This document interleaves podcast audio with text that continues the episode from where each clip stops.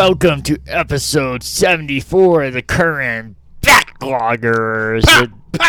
Wrong show. The date is July 20th. I'm your host, Casey P. Along with my good friend co-host, D-Dubs.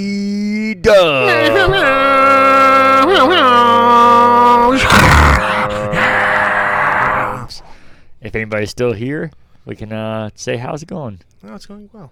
It's going well? Yeah. Yeah, what have you been up to? Oh, just some gaming, some working, getting back on the diet track, as you can tell by the large pizza I just ate. Yeah, we just recorded episode 6 of Pigskin Over Pizza. Yeah, and we're recording both these on the same day this time. Yeah, we got a pizza that was rated accurately. I was going to say how I rated it, but you just have to go watch it. It's the Cadillac, some would say. Yeah. Pizza. And I ate a whole thing of it, so that gives you some indicator of how it was and how hungry I was. Been working, gaming, chilling. Same thing as always. Thank you. Same thing we all do every day. Try and take over the world. Have you watched the relaunch or the redo of Animaniacs? No, I can't watch any of those redos they're doing. I tried the SpongeBob one; it was awful. I tried the Rugrats one; looked bad. It was more like a nightmare, but I need to check it out. And then I didn't even know they did the Animaniacs one. Wow. All right, that was one of the first things we talked about on the show, and now it feels like forever ago. Forever. You do random songs. I thought I could do it too because of words. No, it just doesn't work with you. Like the Taylor Swift song. Which one? Okay. You do that all the time too. Yeah, when there's a Taylor Swift song though. Yeah, but it's usually hard. If it's something negative, you can just say like the Taylor Swift song. There's probably a lyric. That's cute. Nice. So, what have you been up to? What have I been up to? Working overtime, less overtime. Shocker! That actually is a shocker. Yeah, there you go. Went to. Do we need to address the elephant in the room of Cody not being here yet again? That's something we address later. Well, no, we can address that here. I just think it's kind of fucked up. You said I'm going to stop taking shots at Cody. We're going to address the elephant in the room. Oh, but that's not Jesus Christ. That's not me shooting at Cody. If I was going to take a shot, I would say like the big, sexy, fucking horny man in the middle of the room. Yeah, so let's address it. So we've kind of been the past few weeks acting like, oh, he's busy, oh, he's doing this, but he's in the trunk with the babies. Yeah, he got shanked. Yeah, and I played with him a little bit last night. He wasn't moving much anymore. Was he moving a little still? I think maybe my hand was so far up there that his body appeared to be moving, but it was really just me. What part of him is this? That's me inside of him. But then sometimes I get too excited. I'm like. And that's why I think maybe he's dancing, but it's really just me rocking his body. Like that song, Rock Your Body? Yeah. Do we need to start a third podcast where we just make references to songs and say, like that song? That's already this podcast. So, and no, your life. So he's in the trunk with the babies from 2 episodes ago. Oh, that's what you were referencing. Last episode. I thought you were bringing up something gross. No, the stuffed babies. Yeah, so... I think it's Cody's dream. If you know Cody and know what he's been through, then you know that he has a history with stuffed babies. Well, or having a guy inside of him. We'll talk off air. Okay.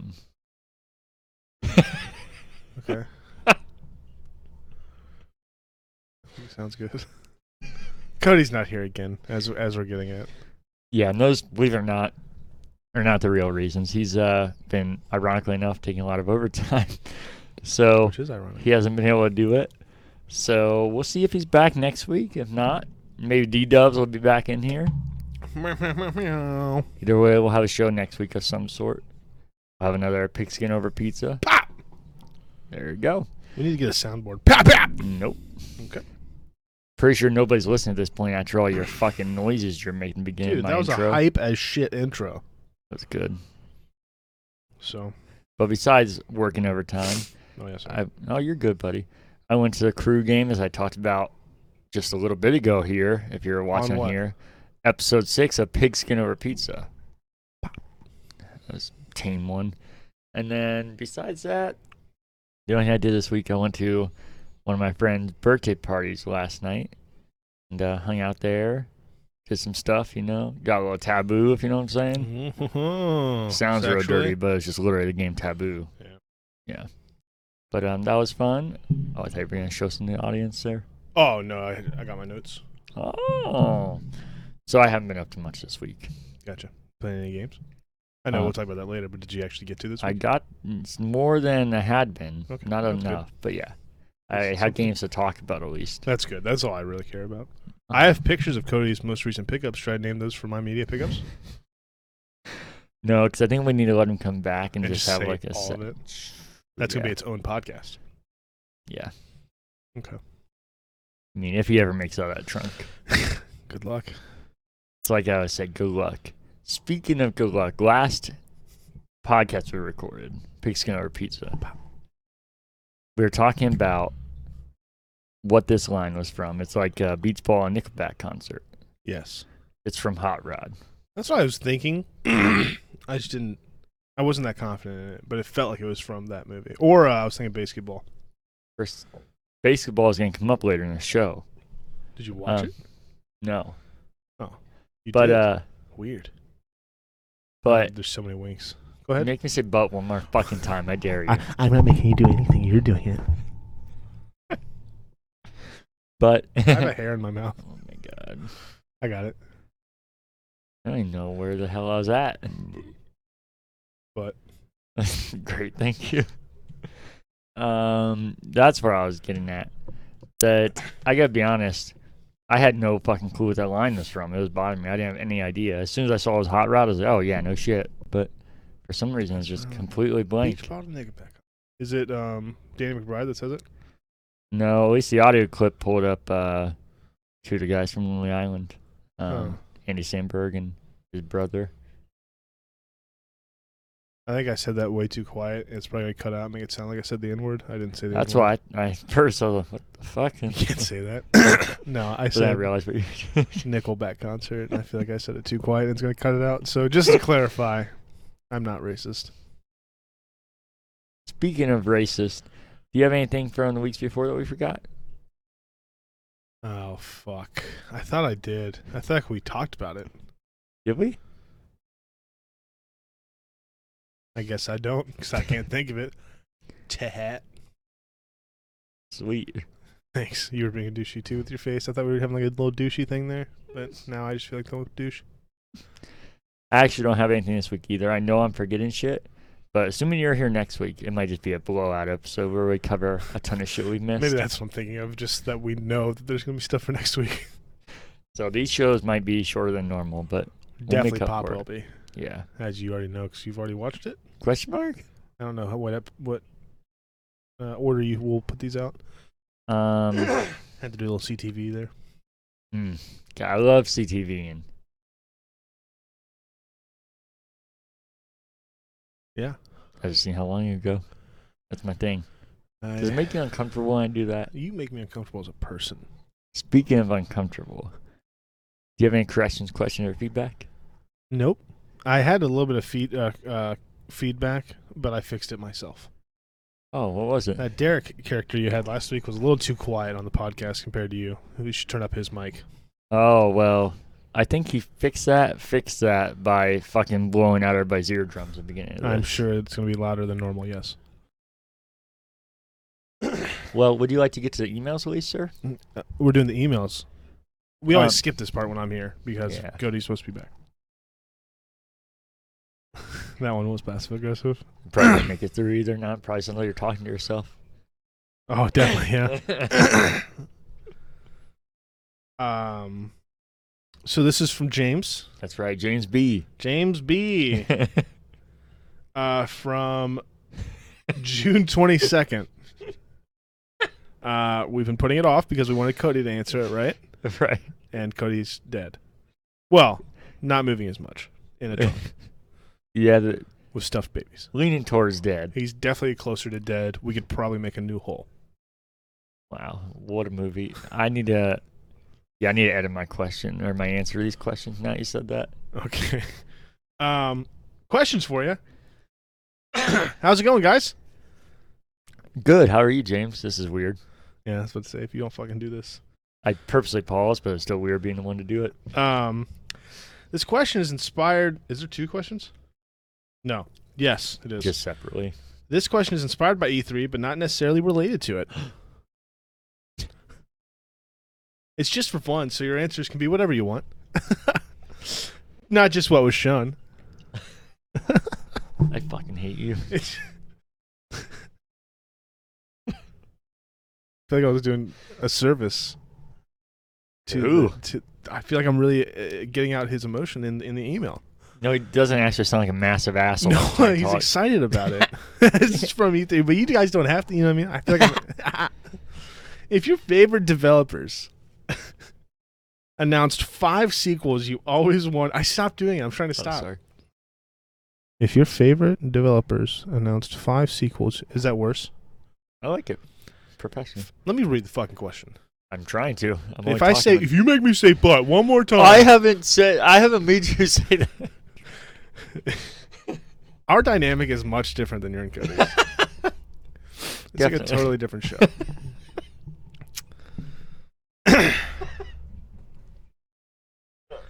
If your favorite developers announced 5 sequels you always wanted, and 5 new IPs you know you would like. What would those be? Signed Sasquatch. You even said that, my guy. Thank you for the question, James. I'm sorry it took so incredibly long.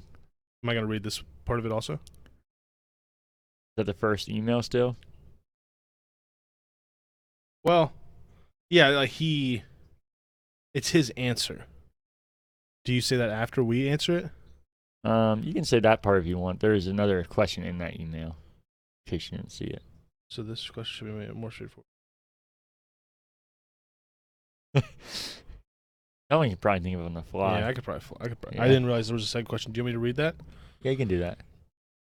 Or do you want me to read his answer to the last question? Oh yeah, just the answer. Okay, that's when I get mixed up. So his answer for the last question for sequels, he would like Alien Isolation 2, Bloodborne 2, good fucking choice. Legacy of Kain 6, Beyond Two Souls 2, Beyond Three Souls is what we should call it. Why? Because it's a sequel. And Mass Effect Andromeda 2. For new games, I could think of only 2. No, I'm surprised. I feel like I could feel that you didn't like the way I said that. I just said 2. First, a combination of Minecraft and SimCity where you can explore an open world and mine resources to build cities anywhere. Sounds fun. I would play it. Second, a game based on the Underworld movies that plays like a better version of Colonial Marines, where you can choose what side you want and try to wipe out the others. That'd be cool if they did it right. They'd have to make it go bad real fast. But and then he has another question for us that we will answer after we answer this one. All right. Do you want to go? We can go back and forth if you want. However you want to do it. I have like 2 bonus ones. Oh, 2 bonus answers. Yeah. I really went above and beyond for extra credit. Beyond. I feel like... I didn't do the opposite, but you told me you're real proud of your answers, and I'm going to be happy if any of this comes to fruition, but I also, I could have thought of better answers. Kind of sad. I'm assuming once I say them out loud, in my head I was like, these are good, but did you actually think of new IPs? Because you were saying you think it's going to be really hard, and even he said it was pretty hard, and you can like hope too. Yeah, I didn't think of new IPs. I tried to think of stuff that hasn't been games, at least, though, for the most part, like properties of movies or books to turn into games. Okay, I kind of did that with one of them. Okay. So I cheated. I think I cheated on a couple of my answers, but I think I have at least 3 new IPs. Well, do you want to go first, and we can start with the sequels? Sure. Are we just? You want me to read all my sequels, or are we going back and forth? We can go back and forth, discuss. I'll read from the bottom up because my top one is the one I want the most. Okay. A Splinter Cell reimagining. I don't really want another one like Splinter Cell 28.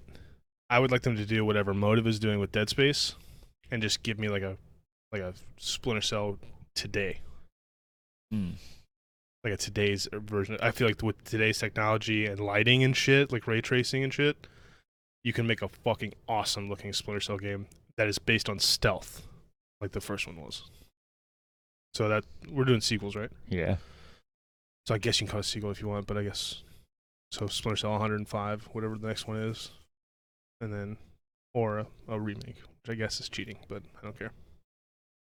Yeah, I'm not the biggest stealth guy, but that could be cool. I just feel like with today's technology, and as long as they made it more modern, like the shooting felt more modern. Yeah. Like maybe like you can choose to be stealthy or be not stealthy, but the focus, like Hitman, like you should be stealthy, but you can also just fuck shit up if you want. I hear you. Have you played any of the, well, there hasn't been a new Splinter Cell, but newer? Mm-hmm. I liked them. See, I don't think I've played the past few, and I feel like I should have because they seem more up my alley. It seemed like they got farther away from stealth. Yeah, the newest. I didn't play the newest one. I know the ones like Double Agent or whatever I think it was on 360. It's pretty actiony. Oh, yeah. What are the other? There's newer ones. The Conviction with one. Yeah, I didn't. Because I played the earlier ones, and I liked them more in theory. But stealth games always seem cool, but I never stick with them because they get more frustrating. Blacklist, that was the other one. Those seemed like the ones more up my alley, but I never even played them. I played the older ones. Mm. Yeah, I think I stopped at Double Agent. Maybe I should. Those games at the time looked really impressive, but I feel like they'll already be dated now, so I'm wondering how they would play the newer ones. I realized that I cheated twice. All right, hey, that's fair. I cheated on all mine. Cheat on you, often. You said that on camera. Should I do my first? I thought we weren't recording. I would have had to fire you, I gotta be honest. That would have been twice. Yeah, you would have definitely lost his income you're having there. Yeah, that's a lot of it. Go ahead. We'll talk off camera. I'm just gonna say a lot to talk about. Yeah. This one should come to a no shock to anybody that knows me or listens to a podcast. Alan Wake 2. Yeah. By Remedy, just stick with the original developer. I feel like it'd be weird to have anybody else do it. Oh yeah, these are. The question was the original developer, right? Like you want that team to make a sequel? Because I'm assuming these are the same people. That's probably how he is phrasing it. These aren't tech. He said your favorite developers, and these definitely not my favorite developers that have made some of these games. So what I did was just put a developer to a game. Okay, that's what I did for my new IP is I put a developer to a new IP that I like. Okay, yeah, that's fair. Okay, just so we're clear of what we're doing. I think. I don't know if Alan Wake is ever going to happen because I felt like it should have happened by now. I just wonder if it's ever going to. I think the most likely scenario is if Microsoft buys Remedy, but I don't think that's going to happen like a lot of people do. Remedy, they made Max Payne, didn't they? Yep.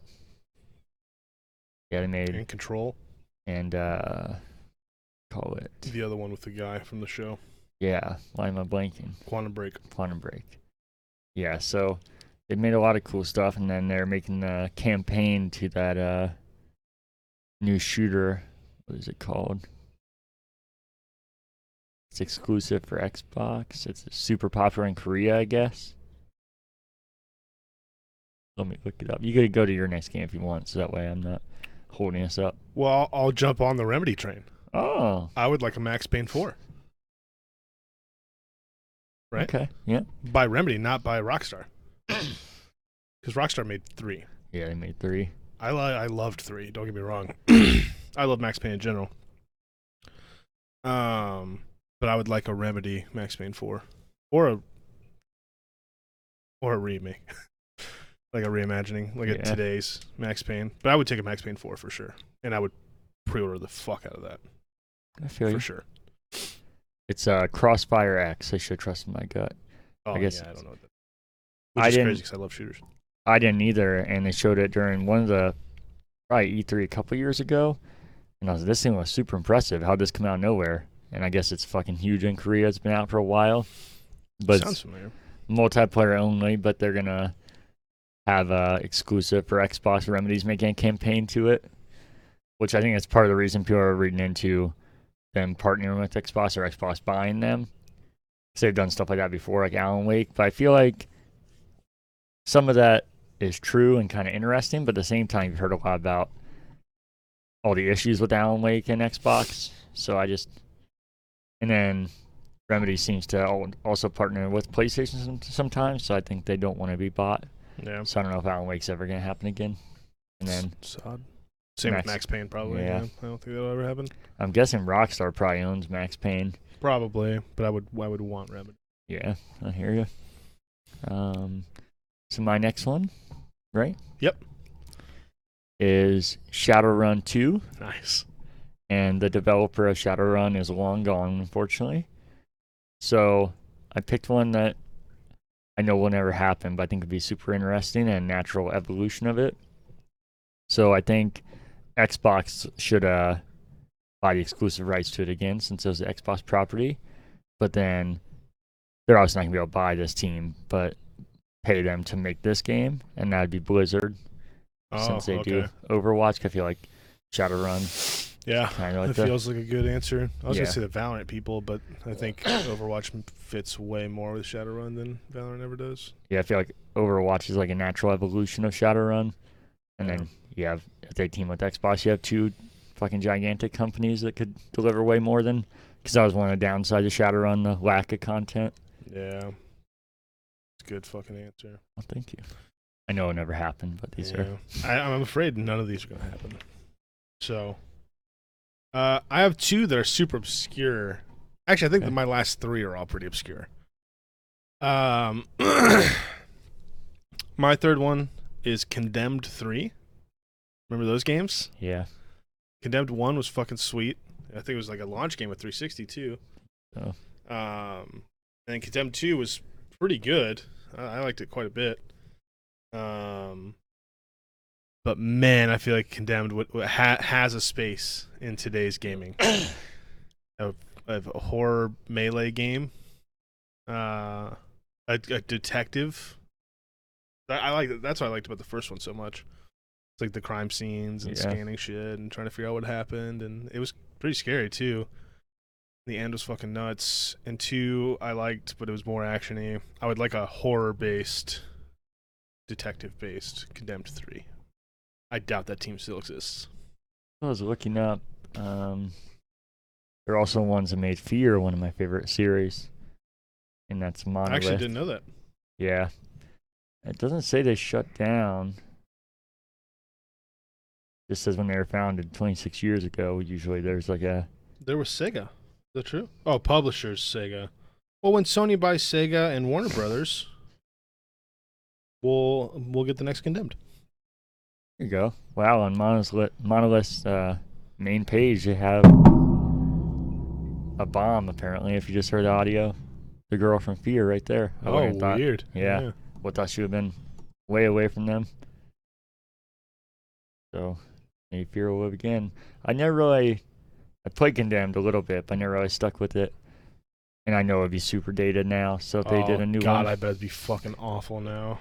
If they did a new one, I'd try that. Interesting. I feel you.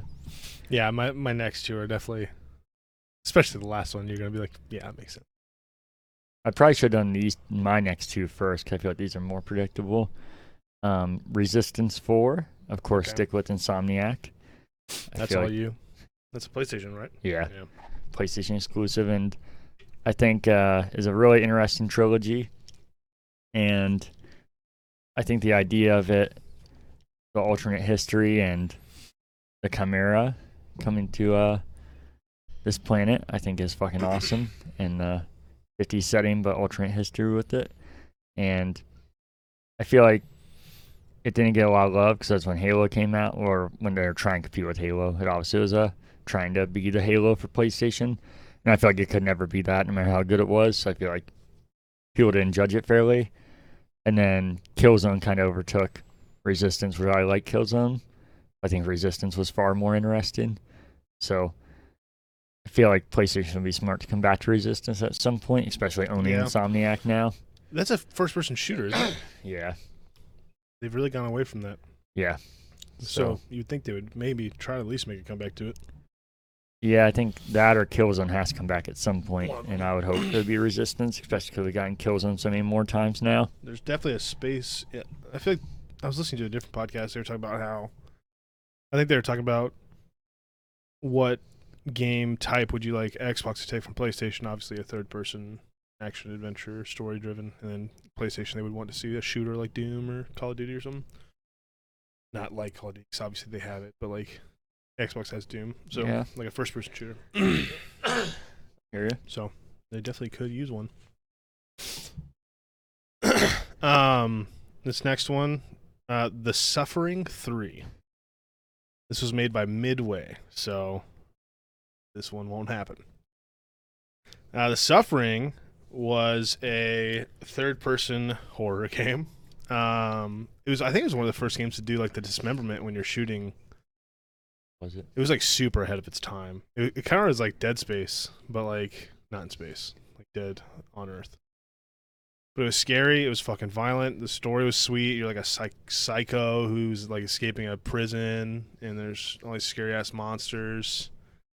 And it's fucking awesome. It was kind of like Max Payne and Dead Space had a baby, and it was fucking awesome. And they somehow made two of them, and they weren't well known. Me and one of our buddies, Jeremy, sat there and played both of them, and I think fondly of those time, and would love a third one to come out in some world where we could get together and play through it like that. I feel you. But I know for a fact that one's never going to happen, unfortunately. But there's a lot of CTV happening with me. You should have done before he started. I don't drink normal pop, so I think the sugar's like sitting back there. Oh. No, that'd be interesting. That was another one I never really played. I don't think a lot of people did. But, yeah. I loved it. Here. I think it even had like a painkiller system, just like Max Payne. It had like a puzzle system. It was sweet. It was really good. I totally skipped over one of my answers, so we'll go back to that since, like I said, my last two were, I think, more predictable. Because what? Oh, yeah, I only have one more. What the hell happened? I did four. Oh, yeah, you went first, so that makes sense. Okay, so you would have two more. This one, and then I would have one, and then you would. Okay, so I'll start with a more predictable one since I did skip over one. And this one you're not going to be interested in. Okay. But Halo Wars 3. I love the Halo Wars series. And I want to give them another shot, to be fair. You should. Even if you don't like the gameplay, I think the cutscenes are better than any base Halo game, which is fucking crazy. And I feel like you like the world of Halo and the lore of Halo. And like I said, I feel like those cutscenes are better than any of the mainline Halo games. I feel like I could get into the gameplay too. I just need to like give it a fair chance. Yeah. It's never going to feel like Halo, but in the way that the game actually plays. But I think it's interesting because it plays like Halo as far as like watching the gameplay happen just from a completely different angle. Yeah. So I think it's really cool to see it from like a bird's eye view and Control like that, especially because RTSs are way too much for me. I can't handle that, and they simplified it so much, which I know it's one of the criticisms, but for me, that's fucking perfect. Yeah, that's what I need too, because I really want to like RTSs bad. I've tried a lot of them. They're just tough. I would start with the first one, obviously, story-wise, but also I think the first one's way more accessible, which is odd, because I think a lot of people think the opposite, and think two's way easier to play. Okay. But I don't know. Something about it for me is definitely harder than the first one. I'm not picking my nose, video people. Oh, we got a leaker. You want a paper towel? I'm bleeding. No, it doesn't feel like it's going to be like a big deal. All I've been getting headaches lately, and then my nose will start bleeding. So I'm afraid I have a tumor. Oh. Which isn't something to joke about. But there's like a small fear of that. But in all reality, I just get nosebleeds because I broke my nose when I was younger. I did that to you too. You didn't. That tree did. That's what they call me. Is it all you wanted to do? Yeah, that one's pretty straightforward, I think. This last one, Creative Assembly, I guess I should say. They're the ones that made the last Halo Wars. Oh. I like Halo Wars 1 more. I think that's definitely a minority of that. I just think its simplicity is makes it easier to play for me, but unfortunately, Ensemble, the studio made the original Halo Wars. I don't know if you remember, Xbox closed them down before the game even launched, which is kind of fucked up. And then they launched the game and it sold really well, and the studio is just non-existent. And then Creative Assembly is super well known. They're with Sega and make the Total War series, which people say are one of the best RTSs, and that's what they made. Oh, yeah. I made Halo Wars 2, which I think is a smart choice, but... Is that the Rome Total War? That's the newest one, I think. And we're back. I don't know if that's how you want me to do it or not. I'm bleeding out of my face quite a bit. Rome Total War is Creative Assembly. Okay. So they do all the Total War stuff. They do it, just the total. But just they're totally doing the total stuff. They're totally assembling all of it creatively. Damn it. Yep. But we can move on to your next one. My next one, and people that really know me would know, Kane and Lynch 3. I hate you. It's what I want more than anything. Why'd you lie to me? I didn't want to spoil it. Oh. Kane and Lynch 1, for some reason, is one of my favorite games. It had so much potential to be fucking incredible, and I thought it was, but it definitely fell short, and I understand that. And somehow got a second one, which was even crazier. That game, A, needs a third one. It deserves a third one. But to complete the story would also be nice. And they need to make the movie that they said they were going to make with Will Smith playing one of the lead white characters. Not Will Smith, Jamie Foxx. I sound like you're talking through your nose. Bleeding a lot. I'm so sorry. Oh, I'm joking. Yeah, I think those games are good. I don't think they're... I think the majority of people would think they're good to bad. I think if they ever were going to do one, now would be the time, because I feel like at that time, everything was trying to do co-op stuff like that, and now everyone's gotten away from it. Or if it's co-op, it's Destiny or Outriders or all these things that... You know who would be fucking sweet to make this? Who's that? The people that made A Way Out. That'd be exciting. That would be fucking awesome. One of you plays each one. Oh, dude. They might come up later. Ooh. Speaking of which, this is not one of mine, but you reminded me. Another game you might think is a joke, but I think it would be perfect for right now, and similar to Kane and Lynch in that way, would be Army of Two. I thought about Army of Two because I was thinking about me and Jeremy. Me and him also played through the Army of Two games. And I think that game could be a hit now. I mean, that game was fucking awesome. Yeah, it sold well, but I'm saying it could be a crazy hit again. You're good. So sorry, podcast. Anything else you want to say about that? Nope, those are my 5. Kane and Lynch 3, Max Payne 4, Suffering 3, Condemned 3, and a Splinter Cell reimagining. All right, you ready for my 5th? Yes. You're going to be on board with me, I think. I've been pretty on board with yours. Okay. This one I think really should happen, but I don't know if it ever will. It's another developer that's still around, at least, and that is The Darkness 3 by Starbreeze. Oh, yeah. I've recently Googled The Darkness to see if there's any news. Yeah, I know Starbreeze went through a lot of weird stuff with their studio getting raided and all kinds of weird stuff. And then they're the studio that makes Payday now, and that seems to be the persistent moneymaker. Okay. So I don't know if they're ever going to go to a game like that again, especially since they don't seem to be the most... they seem kind of rocky right now. Yeah. But I would love it if they could, because The Darkness was so unique and really cool. I need to do a quick exchange. Okay. And I really want to go back and play the other Darknesses, but I think those games are going to be real dated as well, and probably more frustrating than fun. Oh, yeah. I bet those games suck dick.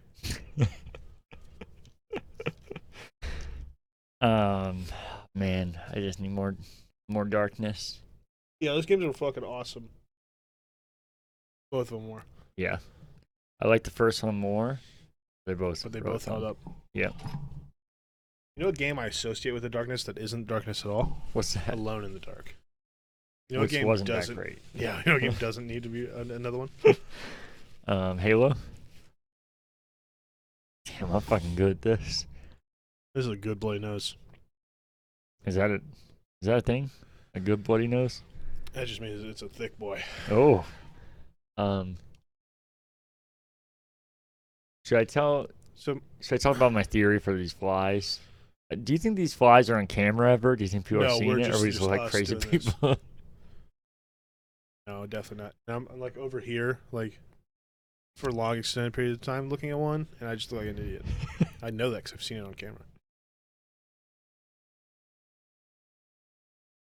Really quick, when I was younger, I fell out of a tree face first, and I broke my nose. And since then, I get nosebleeds all the time.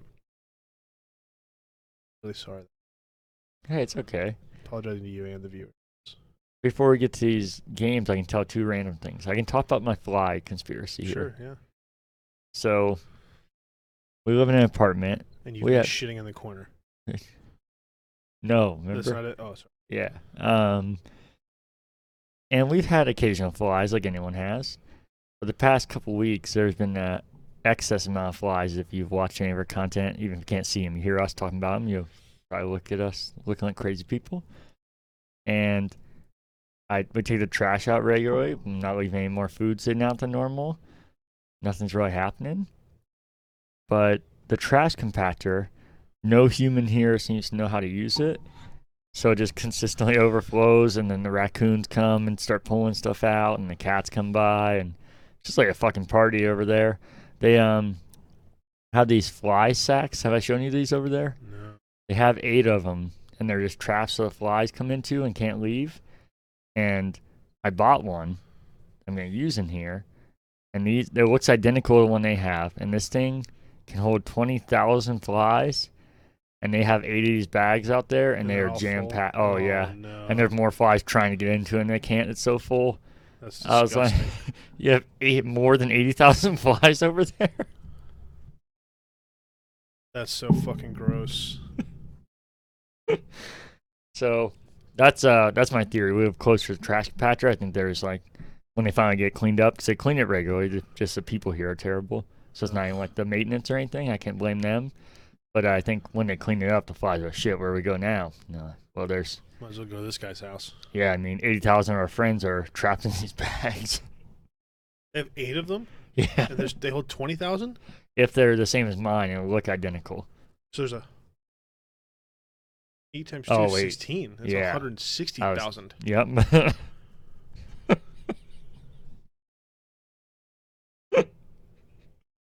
Yeah. That's fucking crazy. That's a lot of fucking flies. And fucking 20,000 of them are in here. Yeah.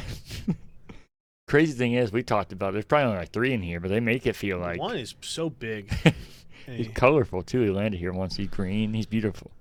I thought the green ones are the poop ones. I don't know. I'm being stupid, but. Every time my dog poops and I don't pick it up because I'm lazy, the green ones go to the poop. Hmm. He, I wonder if he messes with our green screen.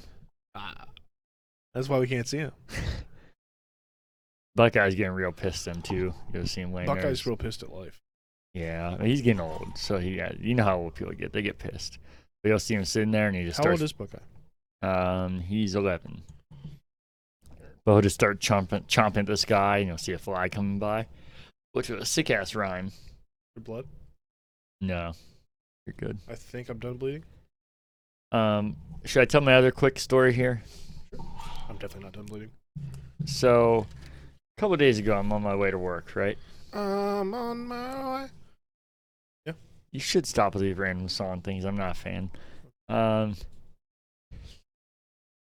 So, I'm on the highway. I'm in the left lane, which is the fast lane, right? Lane, boy. But it's the highway where there's a divider, so it's the fast lane. But you and I. But that's collide, not divide. Fuck. But these lanes are gonna intersect soon. So it's not really the fast lane because it's just a divider. Yeah. Okay. Yeah. Right. So I'm there. I'm going 69 miles per hour because I have it on speed control or cruise control. Cruise control. The hell. Same thing. It just was weird to say. I've never said that in my life. So I'm going over the speed limit. There's this woman behind me. She hot? No. That's tailgating me that if I brake checked him a little bit, her car would have been totaled and mine would have been quite damaged, and I considered it. But a new car also. Yeah, but I decided not to. Okay. And there's also a lane to the right that was completely empty that she could have just been like, if she really cared that much, got over and got in front of me. So... what she did was get over in the lane next to me eventually, after doing it for almost till when the divider happened, and she could have got by me on the left side. But she waited till right when I was breaking up and got on the right, and then just stared at me, and just the most dead face ever. And I was like, and I just kept acting like I didn't see it. And she was just staring. I don't know how she didn't crash. She just stared straight at me. She didn't look away at all because I could see out my peripheral. Yeah. She was just staring. So I was like, yep, you can go. And then she just kept staring. So I was like, and flipped her off. And then she didn't like that. And she sped up and then cut in front of me and tried to stop really fast. Oh. And I was like, I don't know how the hell that was my fault that I was going over the speed limit. It wasn't fast enough for you, and it wasn't in the fast lane, which also I don't think people understand the fast lane doesn't mean you get to go as fast as you want. And it's for overtaking, right? Yeah. Carpooling. And that's what I was going to say. Everybody's like, well, you're the one that stayed in the left lane. You're not supposed to do that. For one, like I said, it was a divider, so it's not technically the road to fast lane. But even if it was, the people that say that are the same people that go 80. Yeah, and then stay in that lane. They don't do it to overtake people. That I'll get over and then just stay in that lane. And so it's fucking stupid. And here's where you might disagree with me. I didn't overreact and try to speed up. I was like, all right, she's an idiot. I'm not going to do this because we'll know how this will go. But I would have been perfectly okay if I went ahead and then I saw there's another divider later on the highway.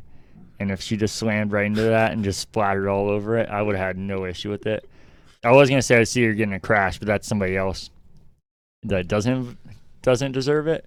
But if this girl just splatted, I'd be fucking so okay with it. I wouldn't kill her.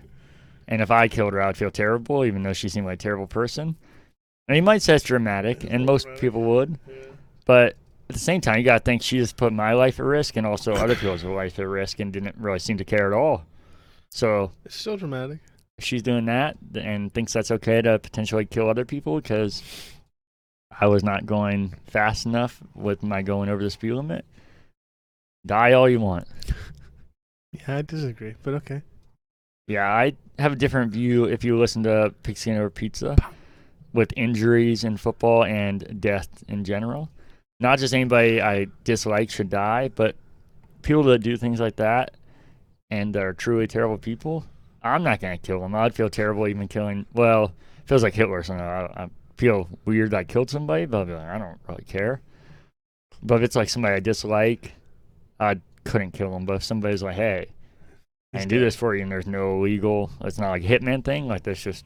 Sounds like a Hitman thing. That's what I'm setting up because I know, okay, fine, we'll go with your scenario because I know legally that'll be issues. But they came up and, hey, he's dead. I'd be like, oh, all right. Nice. Yeah. I mean, sure, at minimum, there was a cop there. I was really hoping he would have pulled her over. That would have been nice and made the less extreme version.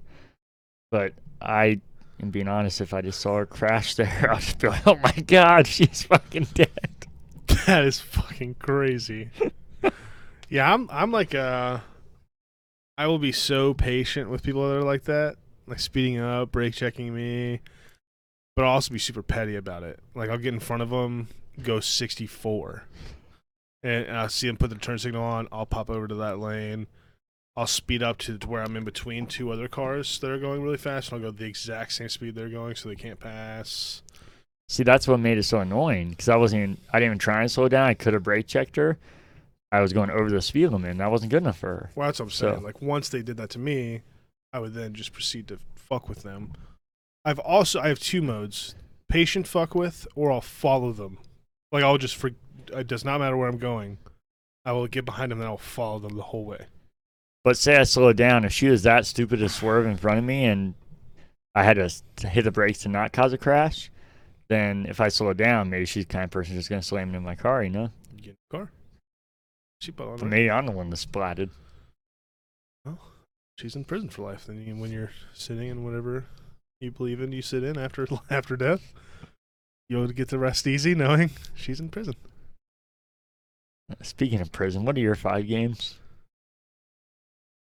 What? Are we done with that section? Yeah. What was your last one? The Darkness. The Darkness 3, yeah. I forgot that's where we went. I don't know how. I didn't sidetrack us at all. So those are our sequels that we'd want. And now 5 new IPs, right? Yep. Am I starting? Are we going back and forth again?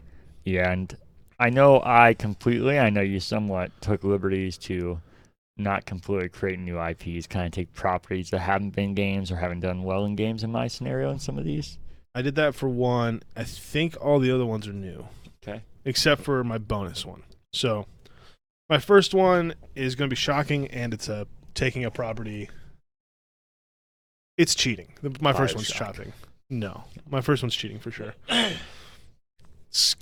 Skyrim, which I've said on last episode that I don't even like Bethesda, and I hate Skyrim. But I want that exact team to make a Harry Potter game. No, that could be cool. Because the lore, like, to the point that you can pick up books in Skyrim and read full fucking books. And the mod support, everything about Skyrim to the level of detail. If you did that with Harry Potter, Hogwarts, Diagon Alley, Hogsmeade, London, like, if you just made that world that detailed, I'm down. We don't know what Hogwarts Legacy is going to be, if it will even be. It will be. I hope so. Why that is the symbol, but if I were to, since that hasn't been made yet, I would like the Skyrim team to make a Harry Potter game. No, that could be really cool. I also do not like Skyrim at all. I really like some Bethesda stuff, including Fallout, which is similar to Skyrim. Mm-hmm. But I do not like Skyrim at all. But I could see that being very cool. Have, I'm like, wondering, the magic thing down. You would just make a character that go to the school or whatever. I don't know. I feel like they could just really do it. What are you wondering? I agree. I'm wondering if there's a developer that I bring up later in here, if you think they can maybe do it better. But maybe we'll see. This was just because their attention to small details and the way they build a world. I think they could build a maybe the. Because honestly, I don't even know how the story of Skyrim is. I'm assuming it's fantastic because everybody just fucking creams over that game. So I'm assuming they would get the lore and everything right on. But I just know the world they would be perfect to do. They could also do a good Lord of the Rings game. That'd be awesome. Minus the spiders. Yeah, spiders. They'd definitely be in there, though. 100%. They'd probably be in the Harry Potter one, too. They would, yeah. Cut that shit out. Keep it in.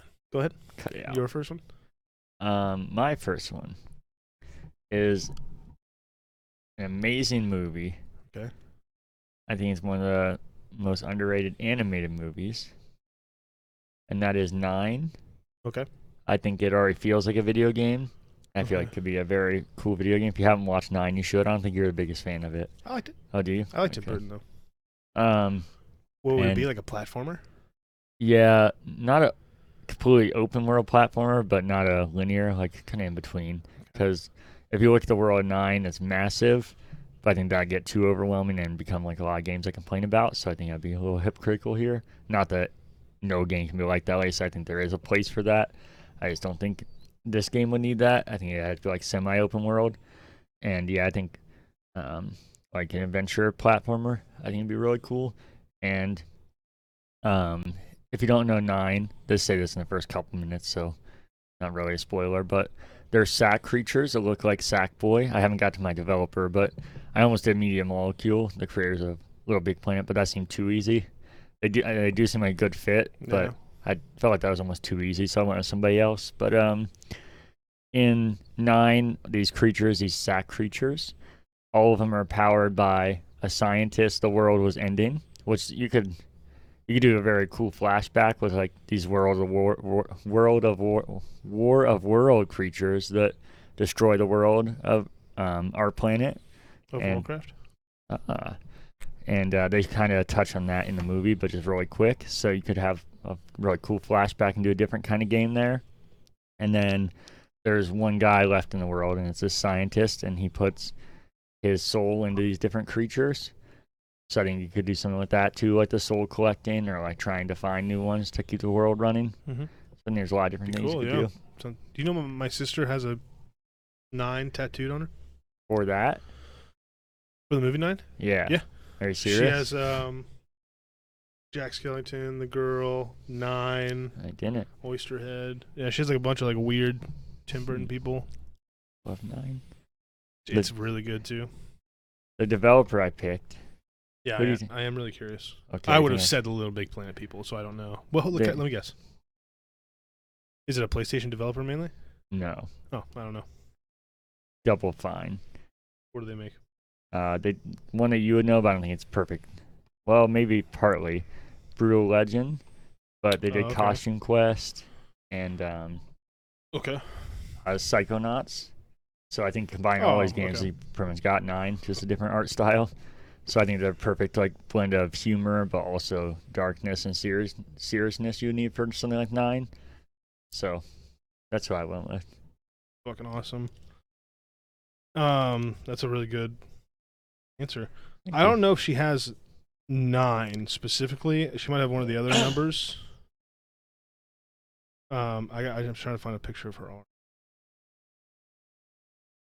I think she's a girl. She probably has like a Tats album.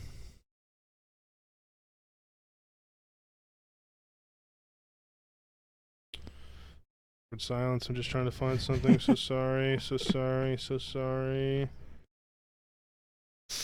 I'll read my next one while I'm looking for this.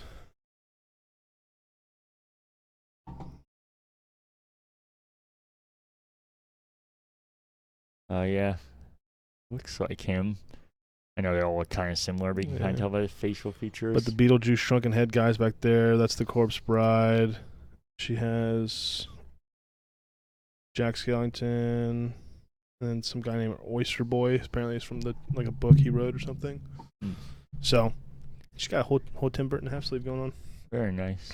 Yeah, I forgot that you love 9. I feel like I would have told you that earlier. So this one isn't cheating, but it's definitely cheaping out. It's super vague. My next ones are like really talk, like I thought them through really hard. But Bungie or no Bungie specifically, not Halo or Destiny, but that genre, whatever that is, just give me a BR. I know it's cheap. I know, but I know. But it's the only thing I've been talking about for like a year. So I want Bungie to do it though. Whether that means it has to be a Destiny BR, whatever. I just want that space themed with those weapons. The Halo and Destiny weapons are incredible. Maybe the gunplay of Halo more than Destiny, because I like the gunplay of Halo a lot more. But that universe, just give me a battle royale. No, I don't think that would be bad. I'm sure I'd play it. I just said damn you because I thought of a way of working Bungie in this, and that seemed too vague, and I thought you were literally saying what I was saying, like not Halo, not Destiny, but like a new world, and you're going to go into it, and then I was like, oh. No. I mean, that would be cool, too, but I want Bungie or like a team within Bungie, like Call of Duty outsourced to Raven to make Warzone, but Activision's still part of it. Like Bungie to maybe outsource to a smaller team, but they're totally hands-on to make a BR from one of those two worlds, if not a new world, just like those. I hear you. I'm sure that'd be fun. And free, obviously, be like a free-to-play battle royale only. Bungie is working on something else. I doubt it's that. I know you probably don't think it is. I'm just saying I doubt it's that.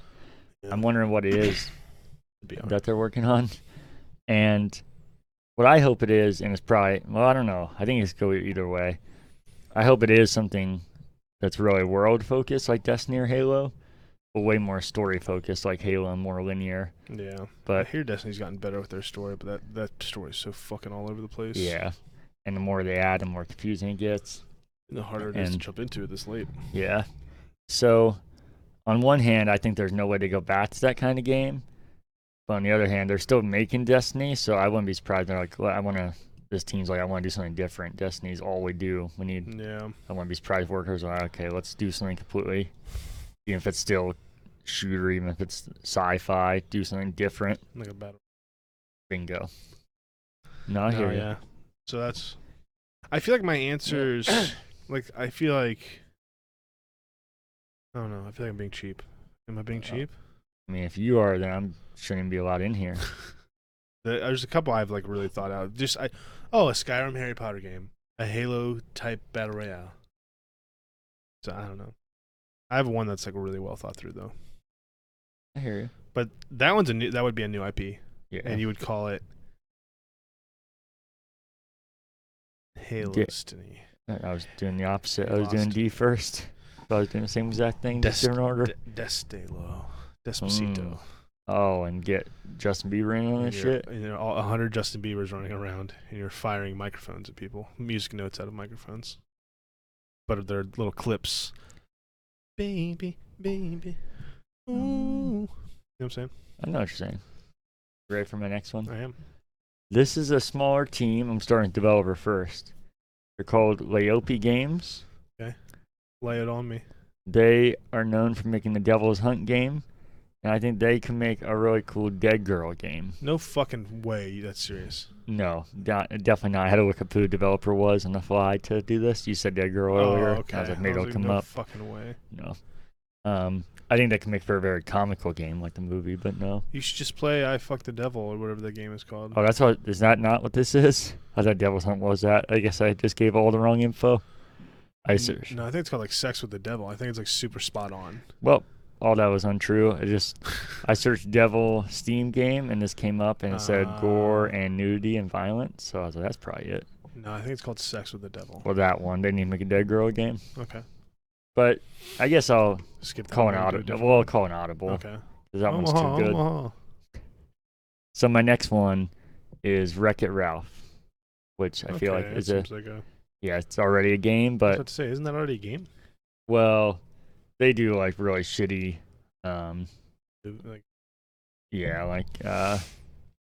DS games and stuff like that. But I mean, in the sense of the movie already feels like a game and works in game properties. But I think more the reason why I think it'd be unique is you were talking about the people that made It Takes Two. Hazelight Studios, I think, would be perfect for this game.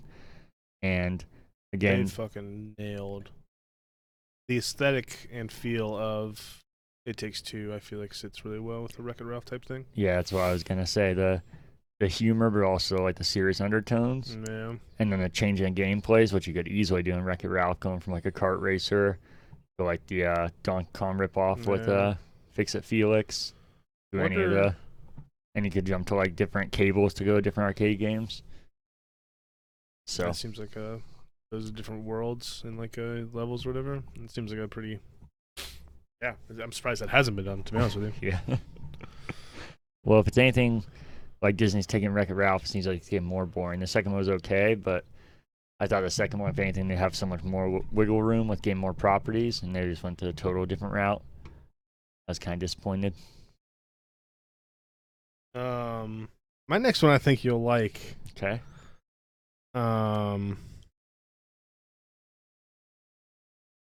I gotta look up something really quick before I say it, though. Okay.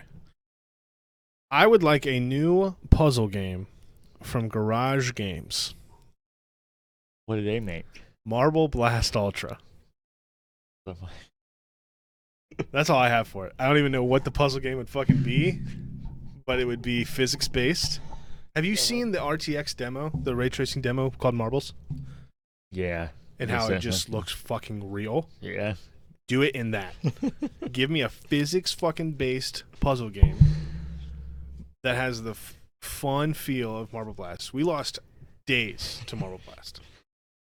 And we played multiplayer. And remember that? It's just Battle Royale Marble. There's a fucking market for it. If you can make a Battle Royale Tetris or a Worms Battle Royale, you can make a Battle Royale of Marble. It sucks that game's probably so of its time. Can you imagine a Marble game coming out and those lobbies that were in there, everybody get in and talk, and it was like actual social thing? Dude. Like, hey, what do you guys, how's you guys doing tonight? It's fucking marbles where he's jumping around this board. I think there's a especially with the indie scene blowing up again, I think there's a space for them. I hope so. To thrive. Are they even still in business? Let me look. Because, Marble Blast Ultra, if you haven't played it. I feel like it'd actually hold up completely fine. I think it'd be fucking really fun. Yeah. It came out in 2003. Jesus Christ, that's terrifying. Garage Games is...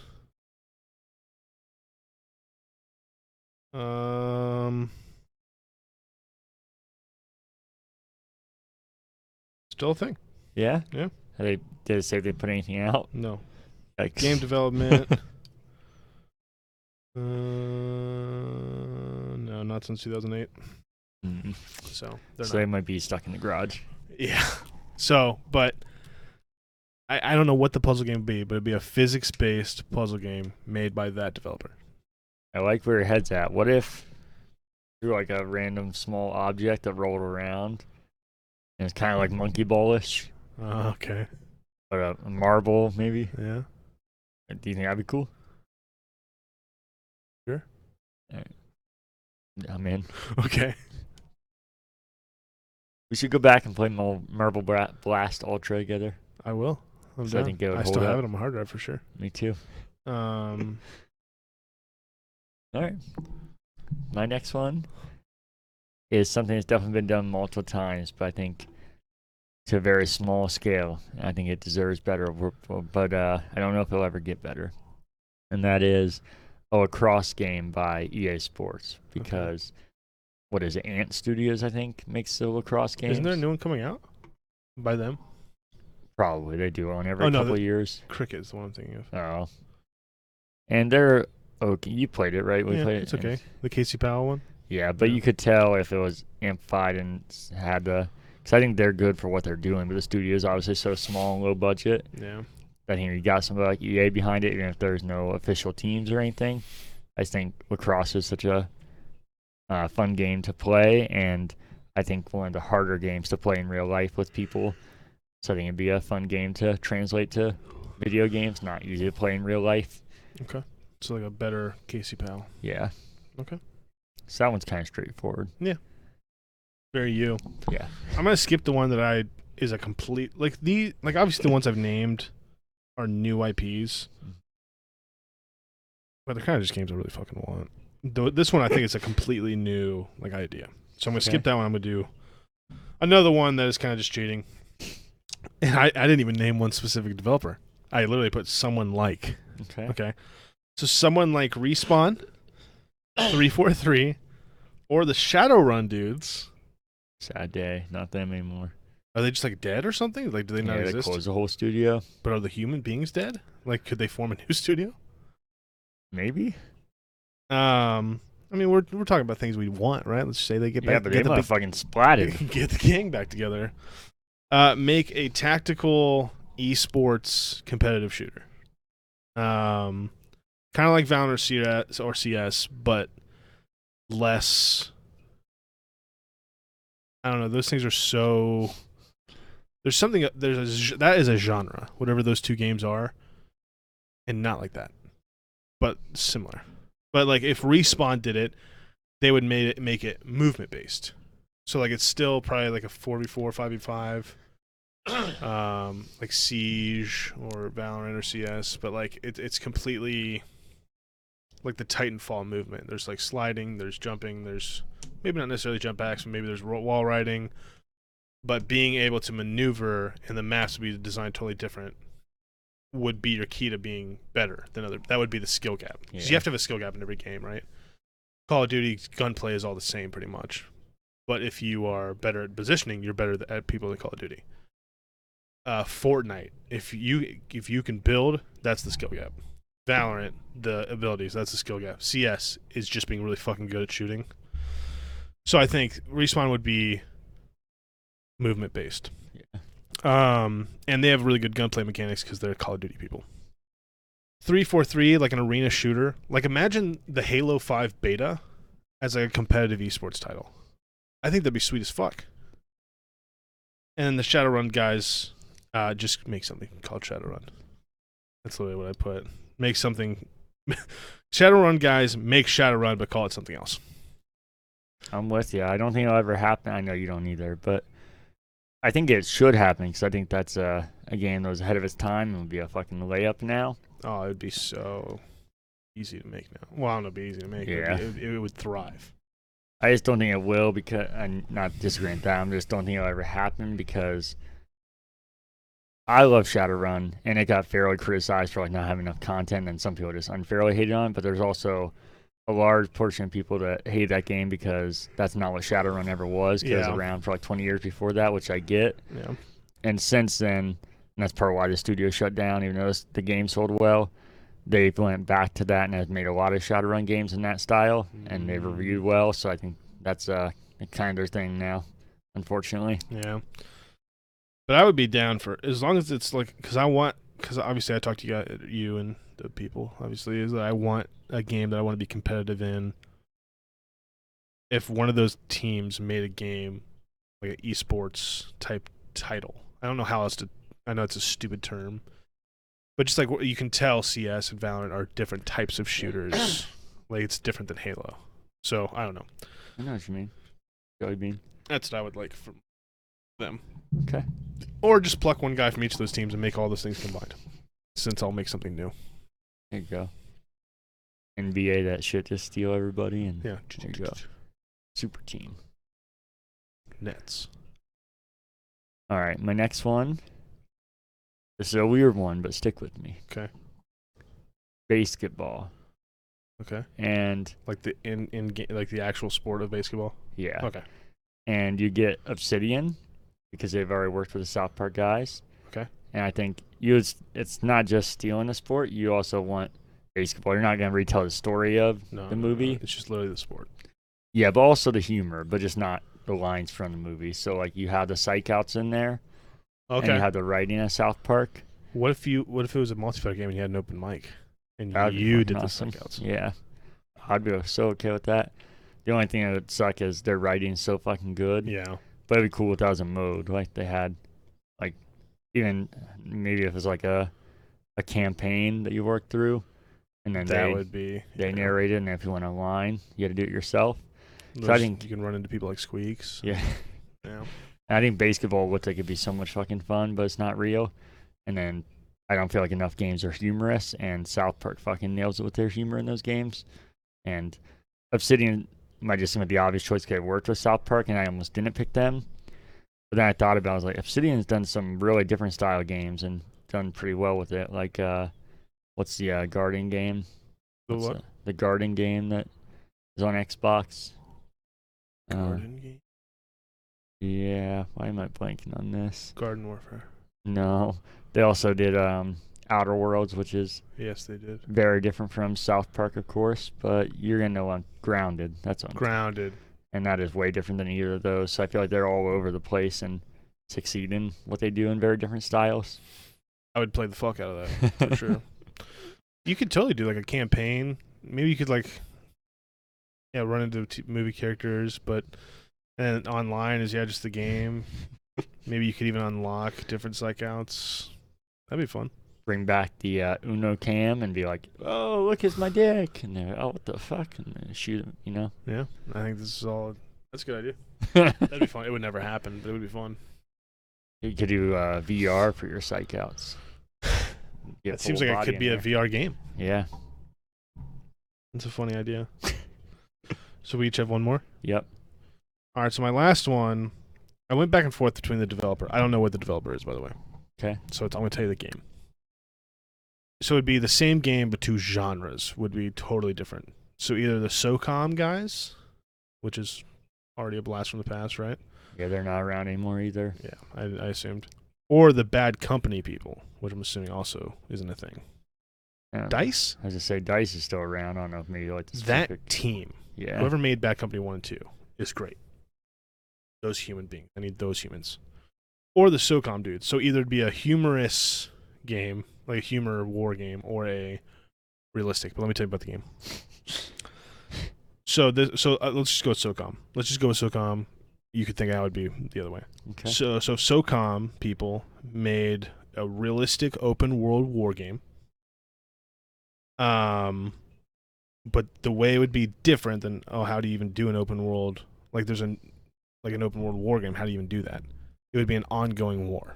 So like you start, you get deployed out or whatever, and the way the game progresses you're going through this fictional war, because I wouldn't want to do like a war that's already happened, because it's been done a million times. But a new world war, it would progress through day and night cycles. And I have a couple ways that you could go around with doing this, but there's realistic day and night cycles. You progress missions and objectives during the day, move like from area to area. There's probably big battles that'll take place, small battles here and there.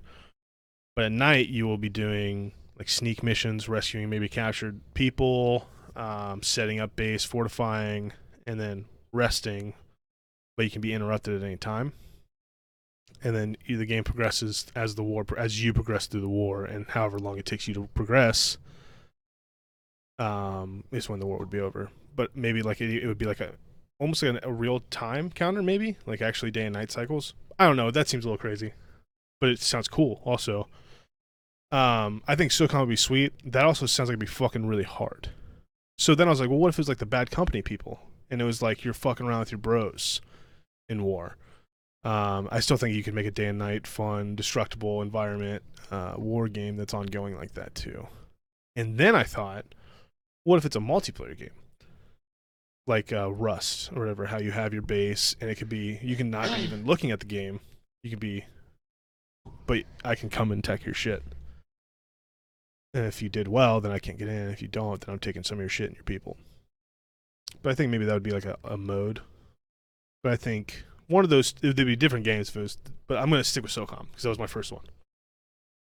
So a realistic, real-time war game. No, I'd be down for that. Completely new IP. Yeah. And I think that sounds fucking cool. No, it would be. Yeah, I don't even know how it'd work, but I feel like the idea is there. But I would want to play that game. No, I feel you. That's it. Okay. I have a bonus one, but I'll tell that one after yours. All right. Unless you want me to just tell you my bonus one, then you go. Oh, yeah. I did with mine. I'll do it. Yeah, you're good. So, my last one has definitely been made into a game, okay. But only once, and I think very poorly. I think they did well for what they had, but the end product. No. Oh. The end product is just, you have to judge it for what it is. It's not great. And that is Lost. Because I think it's a perfect property for a game. And I think a great developer for it, and the one I was referencing earlier when I was talking about Harry Potter, bringing back to that, is do you think CD Projekt would be a better team for that? Like for the Harry Potter game? Yeah, more so judging The Witcher. I feel like that. Maybe. Probably because I like The Witcher more than I liked Skyrim. Because my mind with Lost went to BioWare first. I think they could do it well, but... Is it because the main guy looks like Jack a little bit? No, and his name's actually... Shepard. Yeah. But, no, not that. Okay. Because I think their storytelling is absolutely amazing and their character building is really good. And I think that's kind of the basis of Lost, even though there's way more interesting stuff in Lost. But then I'm sure it'd be different now if they made it modernized. But even though their storytelling's really well and their character building's so good, the conversation is so clunky because it's an open world and you can talk to so many people. So I feel like you run into the issue of the actual real Lost game where these conversations just sound kind of awkward. And you can't have that in Lost because that's what made Lost so good is how like emotional and real conversations sounded. And so I feel like CD Projekt would be a lot more capable of handling that. They would be better for the Harry Potter game too. Yeah. You're right. Okay. I was just wondering because like I said, my mind went somewhere else initially with this too. So that's why I thought maybe that'd be good. Oh, thank you. They kind of need a bounce back game too. Yeah. I've said this before. I think Cyberpunk was incredible, but my God, did their name get just drugged through the mud? Those poor bastards. They fucked up too, but yeah, a lot of it's on them. So yeah, it's hard to feel bad. And I almost didn't put it on here because I know that a lot of it seems fucked up and kind of intentionally their fault. So they definitely fucked up. I think they know that, but. Oh, I hope they bounce back because The Witcher's incredible, Cyberpunk's incredible. They need a bounce back game. And I think Lost would have to be somewhat big because the island and going to different things, but it would never need to be as big as Cyberpunk or The Witcher. Yeah. So I feel like you could focus a lot more on the detail and the characters and the storytelling. You don't have to make this massively huge open world. Dude, the side shit in Cyberpunk is so fucking good. Same with The Witcher. That's what everybody talks about. Yeah. The way they could develop either one of those worlds, Harry Potter or Lost, would just be so fucking good. Oh. Yeah, they're so much better than Skyrim. I'm glad you said that. I would much rather have Project Red do it. That was my last one, though, if you want to tell your bonus. Well, I had 5, but I had a bonus. This one is definitely cheating. Okay. But this mode in Call of Duty is so fucking fun, it needs its own game. I don't know how you would do it. But the gun game, the 2v2 mode. The Infinity Ward makes the gun game in Call of Duty, the 2v2 mode, with each team having random loadouts, a full esports competitive game. I don't know how you would do it, or how that would even be a full game. But maybe you make it free to play or whatever. But they have tournaments in that shit, and it's bracket style, and they should just be running those all the time. Maybe it's like a thing on Xbox or on PC if there's leaderboards and there's shit to play for. You could always update it with new guns, new weapons, new blueprints, new things to play for. But in Fortnite, there are in-game tournaments for money. Every day, I think. You could do that with this. A 2v2, you could have a 3v3 or a 1v1 mode. Because as soon as you get into 4v4, you're just playing team deathmatch or whatever. But a 1v1, 2v2, 3v3, and then you just run wild with that. New maps, new areas, new guns, new characters.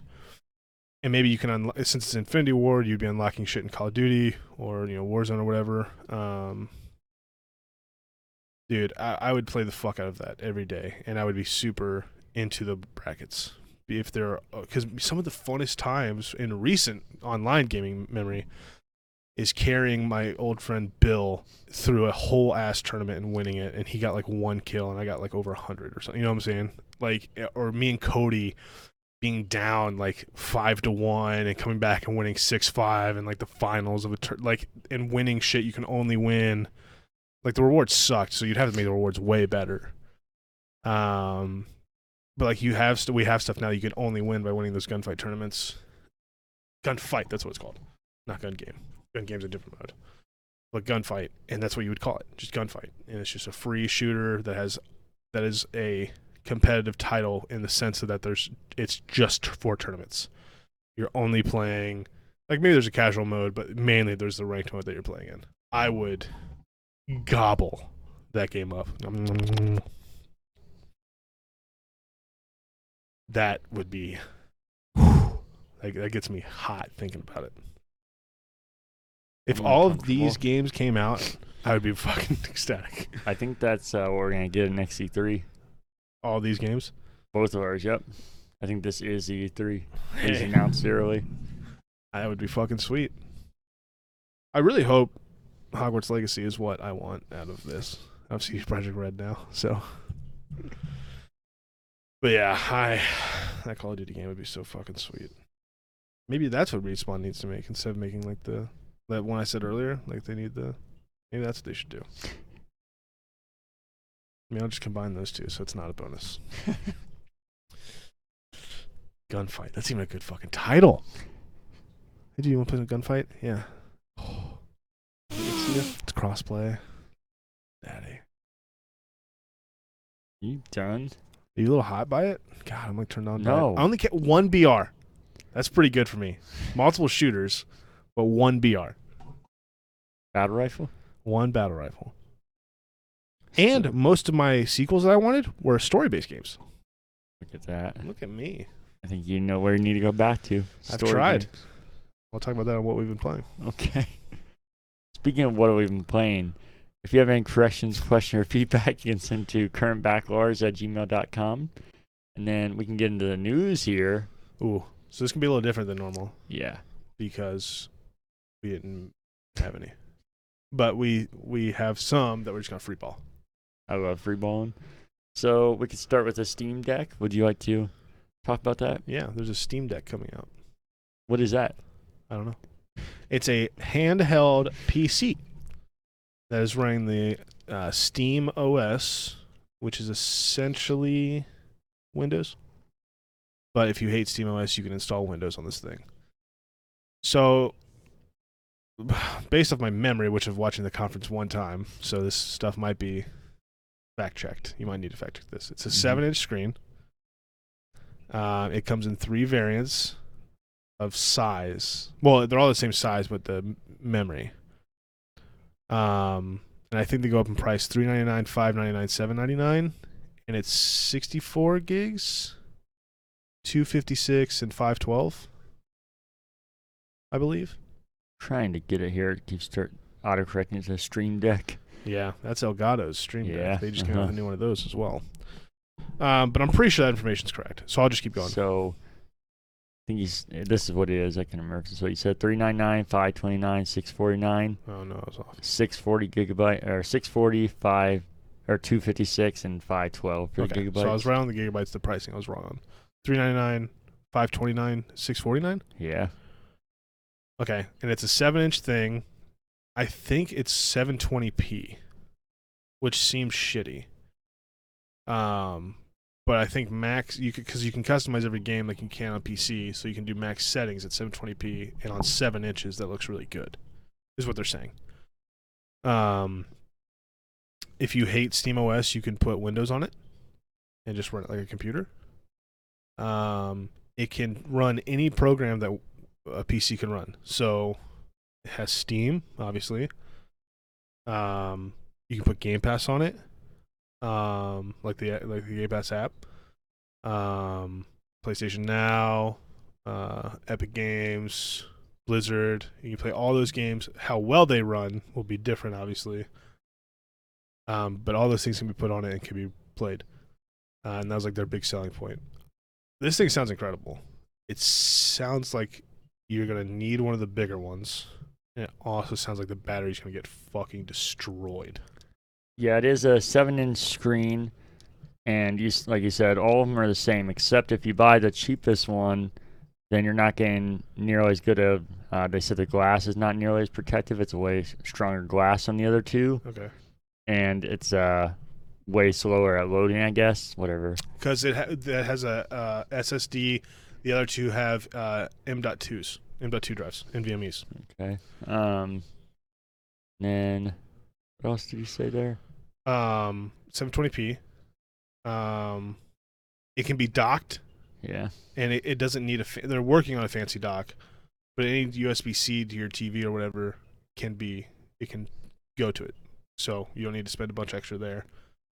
It has an SD slot, so you can upgrade memory that way. Yeah, that's what I was gonna say. They said as of right now you can't. Well, they said it's not planned for you to be able to upgrade the storage in the sense of like taking out the hard drive, putting in a bigger one, but they give you SD, and they also kind of wavered on that point, like maybe you could break in there and upgrade it. I'm sure you could if it's just an M.2 drive. Yeah, they probably just don't want you to, because then avoid the warranty or break it. So this thing seems really cool, just for the fact that it looks pretty cool too. It has paddles on the back. Like an extra button, like it has your, I think it's an Xbox layout, A, B, X, Y. The sticks are right here. Like instead of Xbox, they're at the top. For listeners, I'm at the top of the handheld thing, like toward the middle. It has the triggers on top, and it has 4 paddles on the back that you can program to whatever you want.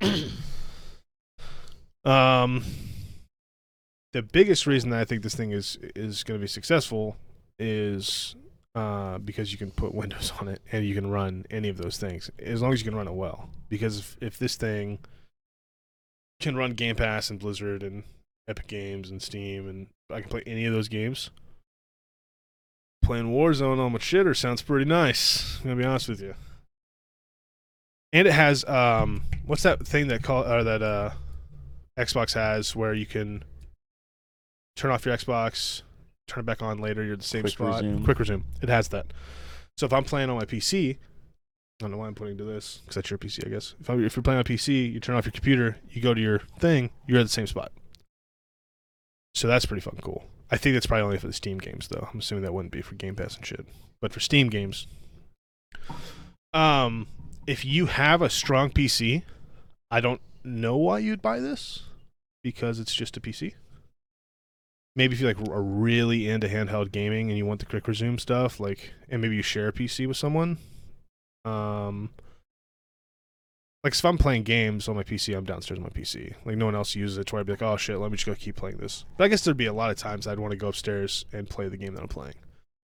So it's tough. I could see myself wanting one pretty bad, but I'm definitely not going to buy the first iteration of it. So I'm assuming it'll only get better, because they already said they want to expand on it and make it better. meaning there'll be new iterations of it. I'm just gonna keep rambling until you're ready. I think this is coming out at a good time. As I said to you before the podcast, I think Switch needs a competitor because they need to make some changes instead of an OLED screen and an Ethernet port. So I hope, if anything, this makes Switch maybe actually come out with a Pro version. So those are all of my thoughts on it. I didn't pre-order one. The idea of having one is cool. But I think it's going to be kind of clunky and the battery's going to suck ass. But I think it's going to be really cool as long as it works the way it's advertised. I got a lot of thoughts as well. Okay. I'm actually winded. First off, I hope you're right that this makes Switch rethink some things, because if you listen or watch this, I've said the same thing, that I'm not sure Nintendo's decisions seem odd. But at the same time, I don't know if Nintendo's really competing with anybody else, so I don't know if they really give a shit. Especially if they keep selling well, they're going, okay, this thing's more powerful, whatever. We're still selling millions and selling out everywhere. So it just needs a real competitor, and this seems like the first real competitor. Oh, no, I agree, and it seems like they're doing a lot of things better. I just don't know if Nintendo cares. Yeah, maybe. Probably. If they keep selling millions. We have Mario. Yeah. Uh-huh. Because... I mean, think about how much better the Xbox and PlayStation, obviously PCs are, and Nintendo's not like, oh shit, we need to do something about this, which I think is a mistake, but they're selling millions, so. Yeah, I hear you. And it's weird, because I line up with some of your reviews, but I'm completely different at the same time. I actually think this thing looks fucking hideous. I'm surprised people are so high on it, as far as aesthetic. Oh yeah, I think it looks better than the Switch. Yeah, I am shocked by that. It looks like if somebody made a Game Gear, but right now... It does look like a Game Gear. And I'm surprised people aren't mocking that more. And then there's these two things, I don't think you said underneath the control or the joysticks, like to resemble their mouse. Yeah, like they have on the Steam controller. I think the button layout is really fucking weird. I don't like the joysticks at the top. That seems odd to me. And then the button's like stuck in the corner. Seems like that'd be real awkward to play with. Obviously, this is all kind of stuff once you play it, you'll know better. Did you watch the IGN hands-on? Yeah, that's something I'll get to in a minute. Okay. It just all seemed really natural, all your hands up there. So, I think the buttons on the back are a cool idea, but everything looks so compressed together that I wonder, especially on a handheld, how much you're just going to press those without even thinking about it. I'm sure with this being a mobile PC, you could deactivate those, but if they're essential to things and they are just easy to accidentally press, I think that'd be real annoying. I'm sure they have a feature, just like controllers have paddles back there. I'm sure they have a way to... I hit those all the time. Yeah, that's why a lot of times I don't even use them, because I think they're more annoying than they are helpful. That's also part of the reason that I want to wait after the first iteration, because maybe that will be an issue, and they're like, okay, well, maybe we need to move them or make them stick out more or something. Yeah, and so I guess I should start with, I think the idea of this is really cool. I'm just wondering the execution, and then a lot of things that I do think are weird about, like I said, the aesthetics of it. And I did watch IGN's thing, and they praised it a bunch and didn't really say anything bad about it. But I feel like that was so clearly controlled by Valve. Like, it was in their studios. IGN had the exclusive on it. And I feel like if they I don't even care about IGN's opinion. It's just them actually using it looked really natural, and them holding it, like, everything looked really like, oh, that makes sense why that's right there, because when you reach, it's just right there. I just wonder, especially when he was talking about, he's like, and the thing that the mouse pad, whatever you want to call it, that.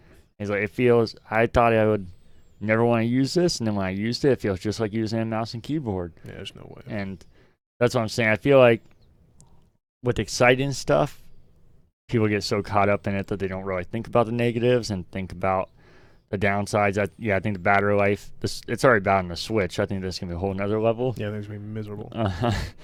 And then I'm not really sure who this is for, even more so than you said, which I know you said a little bit, but I think most people have a strong PC are going to laugh at this thing. And then... They're mixed. Yeah. The PC community, yeah. And then people that don't care about having a top-end PC... and be like, well, why do I need this? I have a Switch. So I think they would want it because they can play games they wouldn't be able to. I think obviously there's going to be a market for it, but I wonder how big it is. Because I think the majority of people aren't going to see it like we would or care about that. And I also, yeah, I don't know. There's something about it that feels very controlled right now. I feel like once it's in people's hands, we're going to see a lot more of the negatives because it just seems too good to be true right now. Definitely, yeah. And there's already reporting now that it's not just from IGN, that there's many current games, not like top-end games that can't run on it. That's my big concern. That's what I'm saying. Like, oh, you can load all these things on it. I'm sure you can. But can I play Warzone on it? Yeah. I fucking doubt it. Yeah, and there was games that were not nearly as strong as that they said it won't run on it at all, and not just like aren't compatible. They said, and they kept dodging what's in it. Like they would be like, there's 16 gigs of RAM, I think, which Warzone uses more than that. So I'm just gonna keep using Warzone because it's the game that everybody plays, right? And they kept saying it's the newest architecture of the graphics cards and the newest architecture of the chip of the CPUs. Which doesn't fucking mean anything. Just because you have the new architecture doesn't mean it's powerful at all. So I'm a little worried that it's pretty weak in there. Yeah, and I think the pricing's probably fair for what this is. But if you are trying to market against the Switch or something, it's pretty expensive. Yeah, especially because it sounds like the 400 is kind of like a cheap model. So like the loading is real bad, and then maybe compared to yeah. And the memory isn't as big a deal since you can use a slot, but if not, then that takes you up to $529. And obviously that's before tax, so you're looking at... You can get a PC for $529. Yeah, and so you're looking at like $600. And I know that part of the appeal is, that is cool is that, like you said, you can kind of turn into a Switch where it does become a PC. But at that point, like I said, then it just seems like, what is this for? Like the market for it just seems so weird. Yeah, it feels like I think it's made for PC gamers, but like the appeal is also to non-PC gamers in the sense that we'll just get a nice monitor and this is your desktop. You just bought a computer.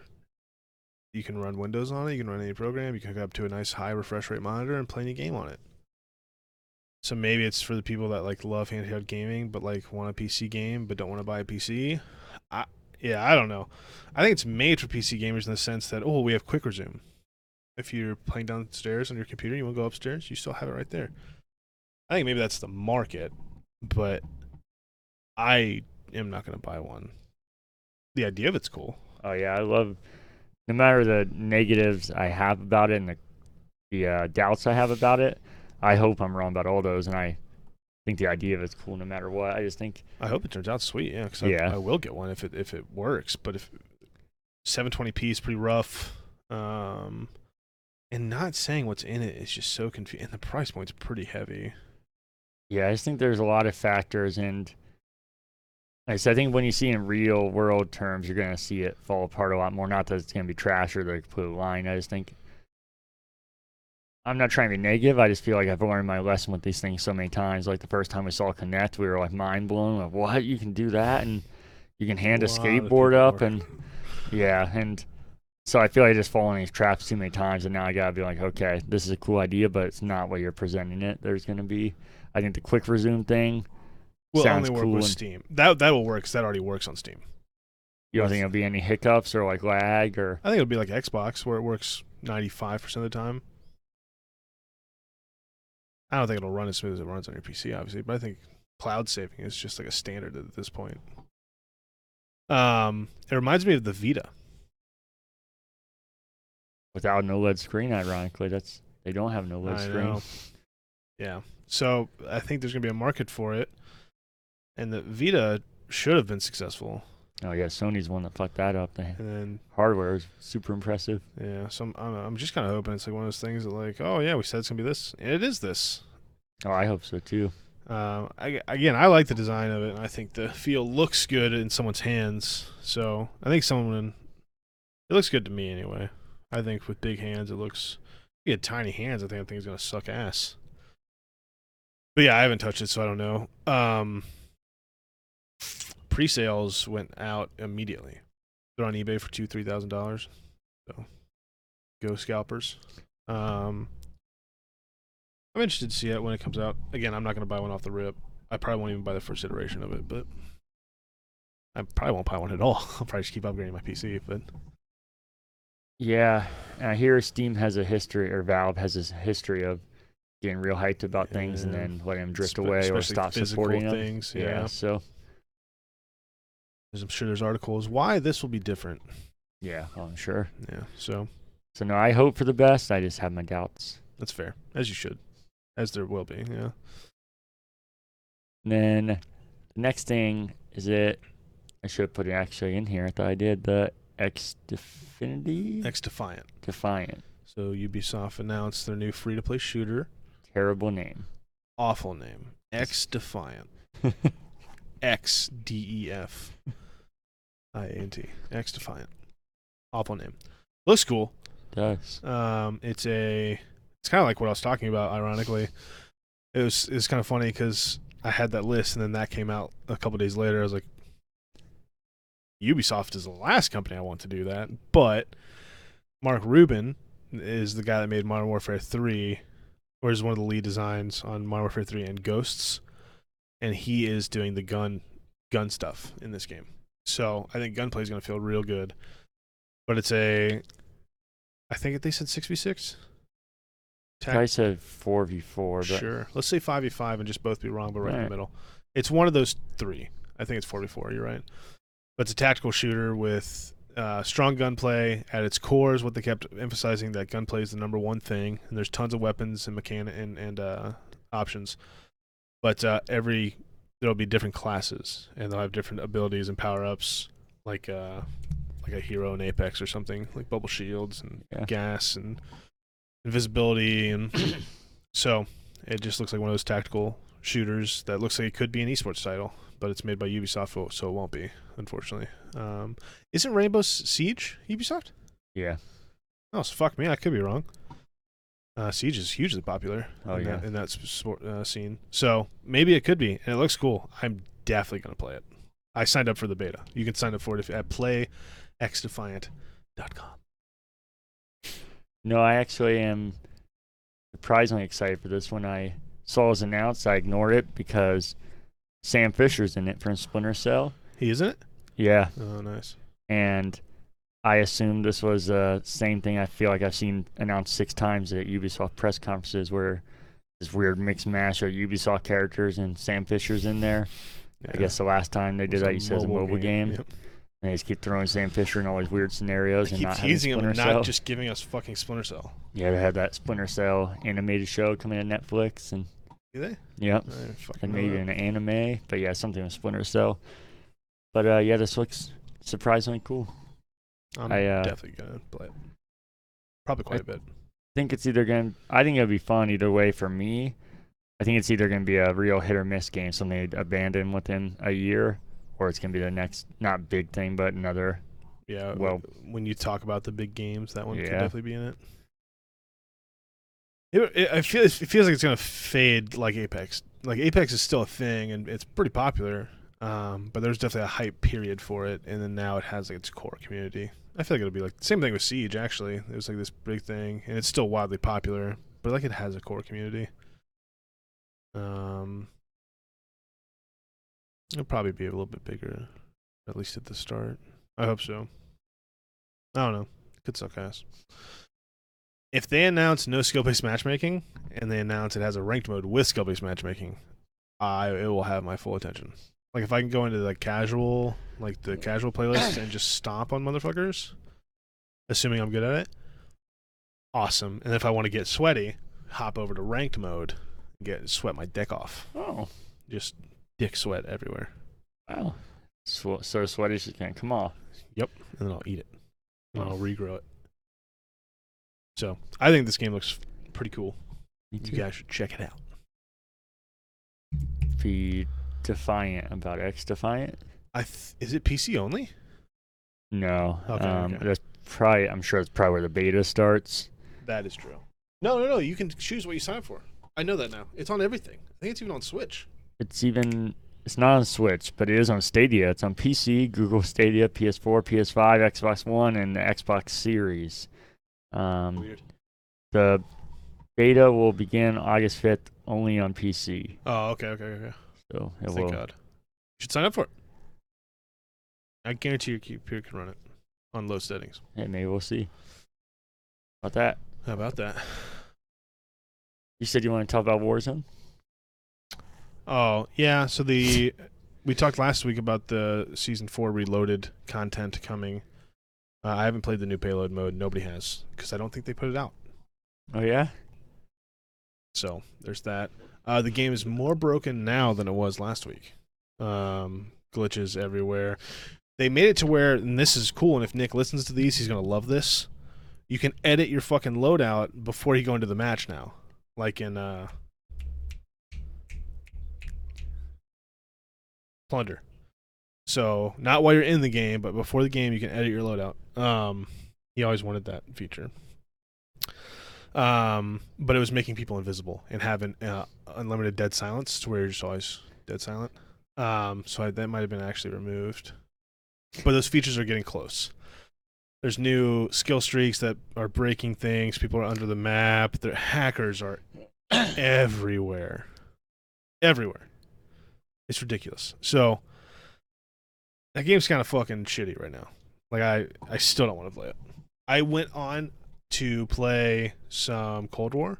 Just Cold War. And I was like, I just fucking can't play this game. Can't play anything about Call of Duty right now. I have no interest. So it's just in a sad state. I wanted to keep bringing that up. All right. Because my voice is going to be heard to Activision on the show. So they can fix their game. Yeah. Fucking Reach right there. Halo. Reach. And then you said you want to talk about Skate. It was teased. Did you see it? Yeah. They said it will not be at EA Play, though. Fuck it. They said, but they're working very hard, and some people have seen gameplay. So it is just nice. In games that I'm fucking excited about, Skate, which you know I've been talking about for a long time, and Hogwarts Legacy. At least we know people have seen fucking gameplay of Skate. And the team is a thing. They developed a team. They have a name. It's a good name for a skateboard company. I don't know what it's called. You, by any chance, off the top of your head? Or right there? No. I was looking at something else for here that I'll get to in a second. Let me look.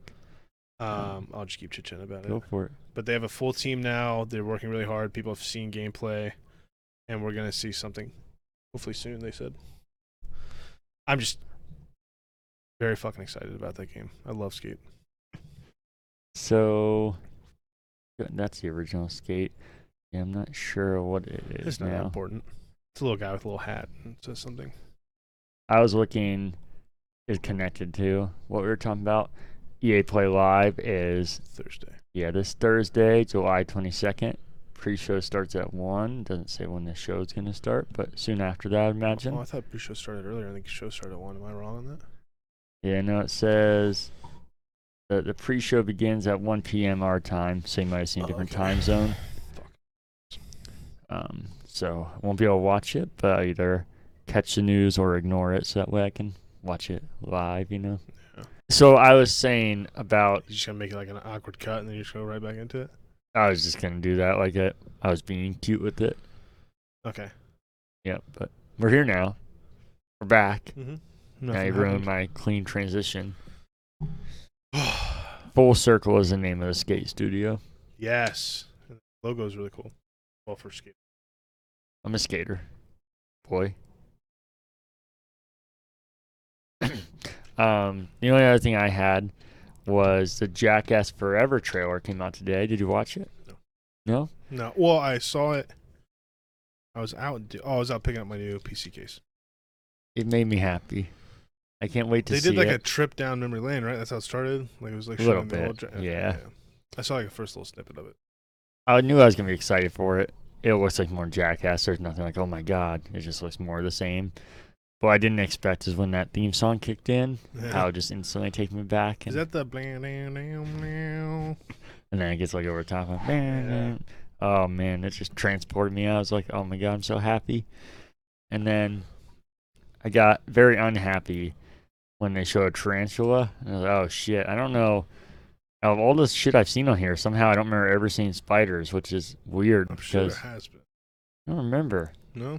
I know there's snakes all the time because Bam hated them. Yeah. So I don't know if they didn't Spider seems like such an obvious thing because so many people hate him. But I don't remember anything. Don't you show me shit that you're looking at. I'm not. So that's going to suck ass because you're talking about how you can't. We're recording, by the way, right? Okay. Yeah, there's all kinds of stuff. Is there? Yeah. I used to not mind spiders, but I think by the time I was watching Jackass, I hated him. Yeah, Steve-O ate a black widow. Huh. Wait, what's this? What the fuck, stupid. So yeah, I'm not looking forward to that because we were joking about how you can't really watch like the super gross stuff. That's gonna be me. I'm literally just gonna close my eyes during that part, which sucks because I love Jackass. But as soon as I saw it, I kind of did the thing where I was like watching but not watching. Oh, god damn it! And I was real upset. But that's all I had for. Just check out the Jackass trailer. Oh, I'll watch it for sure. Okay. Should we backtrack a little bit here? We totally didn't read the second email. Oh, shit. Did the spiders make you think of it? Yes, actually. Yeah, for sure. I know Casey mentioned fear of spiders. What are some things in games that scare you? And do your real-life fears carry over to gaming? My only fear, this is from James, Sasquatch. My only fear that carries over is scorpions. They can all die in a fire. Do you think he was a fan of the Scorpion King? You know, I don't know. Maybe he's like me. Maybe he loved that movie. I used to... Or The Wrestler, Scorpion? The Wrestler, right? You're thinking of Sting, but it's... There's a move. There's something interesting called the Scorpion. Maybe it's when you get Scorpion in your head, your legs go over your head. Yeah, it makes sense as Sting, because that's the whole, you know. Not like the singer. But I used to, I don't know if I told you this, I used to love spiders. Like, to the point where at Cosi, I let a tarantula crawl up my arm. I thought they were so cool. Super weird. I used to, Arachnophobia, that movie, I used to watch it on repeat. I loved it. With, No, it's Eight-Legged Freaks I was thinking of. Yeah, once that movie came out, well, before that, but I couldn't even watch that movie. I knew that movie was so stupid and fake, but there was this weird transition where I went from thinking they were cool to my most feared thing in the world. That's weird. And usually there's like something like this happened, like you would think that maybe a tarantula crawling me would have done it, or maybe he bit me, and I'm like, nope. But the only thing I could think of at all, but still didn't make sense to me, when... I don't know what age I was, because I liked him when I was younger. I killed a rather big spider, not huge, but big for where we live. And then I smashed it, and then like 100 other spiders crawled out of it because it was pregnant. Mm-hmm. Which you'd be like, well, yeah, that was definitely it. But I love spiders, and I watch movies with tons of spiders, so if anything, I'd be like, oh, it's fucking cool. Mm-hmm. And I don't remember right then being like, yep, I hate them now. So there was nothing. That's the only thing I could think maybe subconsciously, like it just... got in my head, and I hate them because I don't remember that being something I hated at the time. Yeah, it's weird. So I don't know, maybe he's like me in the way that he loved the Scorpion King, even though he hates scorpions. James, let us know if you like the Scorpion King. No. It's an okay movie. Is that The Rock? Yeah. It sucked. It was, the one with the really good CGI? Maybe that's why I liked it. I loved The Mummy, first off. Okay. And then I expect that movie to be shit. I watched it ironically. So maybe my expectations were so low. I was like, hey, that wasn't bad. I'm sure it would not hold up in the slightest now. I was about to say, I think I saw it later in life, so. Oh. Yeah, I saw it around when it came out. Yeah. So let's do you first. Yeah. Well, I fucking somehow missed this part in the email or would have had a really good answer. But real life fears. I'm trying to think of what fears I have. Pretty fearless guy, kind of like Taylor Swift.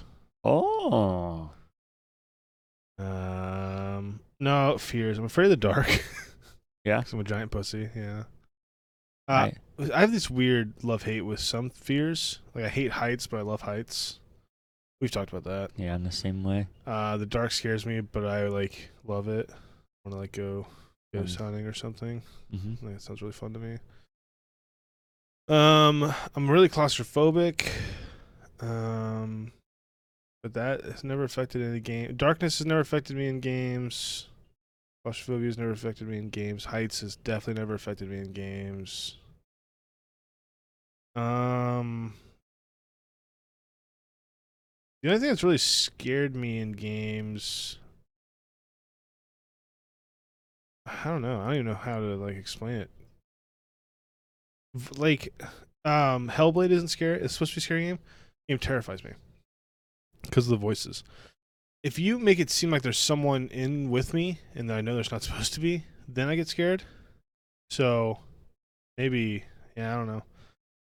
There's like some horror games that do it, but there's no like real life fears that really carry over into that, I guess. I don't know what causes that. So I don't know how to rightfully answer this question, but like, I'm cool with spiders. I'm cool with, I don't really like snakes or spiders, but like if they're in games, I'm cool with it. I could care less about scorpions. I wouldn't want to see one in real life or fuck with one at all. Like the idea of Australia scares the shit out of me because of spiders and scorpions. Really, just any large thing. Yeah, I don't know. I don't really know of any fears. Okay. Demonic things scare me, and games about that kind of scare me. So. All right, that's all I got. I guess non-answer. I kind of position it the way you did. List some of my fears first. Heights scare me in the way they do and they don't for me, because if I'm in control, I am terrified of heights. If I'm like even on a ladder any taller than 4 feet, I get shaky. If I like climb up on a house to put on Christmas lights, I can't. That's a no-go, which is like 4 feet to the house being like, what is that, like 60 feet maybe? Probably not even that high. Yeah, but then roller coaster, I'm like, oh, take me up 400 feet. Yeah. Buildings, like I went in the tallest buildings in America. Fucking love it. So when I'm not in control and it feels safe to me, I want to get as high as I can. But when it's me in control, I want to stay low as ground as I can because I don't trust myself. Definitely spiders. Centipedes or silverfish. Okay. Those are a no-go. There's plenty of things like scorpions or snakes that, if I encountered them, I wouldn't want to be close, but I actually think those are cool. Not even just I don't really, I think they're cool to look at, but I would never want to be around them, but I'm not scared of them in the way like I can't see them or something like I am spiders or centipedes. Okay. Definitely drowning because I don't know how to swim. Oh. Even though I get in the ocean, which is kind of just like, hey, I'm kind of committing suicide here, but potential suicide, but I do it anyways. All I can really think of. Does that carry over into games? Like, does swimming in games scare you? It doesn't. That one doesn't scare me at all. Even games that are completely underwater don't bother me, besides the fact that majority of games underwater suck ass is the only thing that really bothers me. They just control horrendously, but not fear in the way that we're talking about. Spiders transitions 100% into any media. Like I said, even in Lord of the Rings and Harry Potter, where I know they're fake and they look like comical, and they're so big that unless it's Australia, they couldn't be real. But those give me, I just can't even fucking think about it. And centipedes, you don't really see them often, or silverfish, but they don't bother me in games unless I've noticed. I played a game in VR and they started like crawling on what would be your face. That definitely bothered me. Okay. It was in Resident Evil 7, you're like going through this tight corridor, and then they're like coming off the walls onto you. So I wasn't a fan of that. I think VR would fuck with me a lot. Yeah. Like if I had to crawl through small spaces. Oh, yeah, I am claustrophobic as well, but that hasn't bothered me in video games.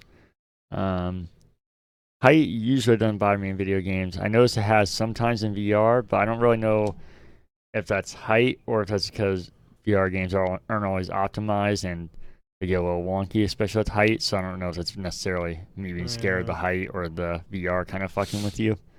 So I think that's all it is for me, is spiders in any sense. Potentially heights is how everyone look at that, and centipede / silverfish if you're playing VR, at least as of now. And then there's obviously jump scares and like generic things that have gotten me, but not like general fears.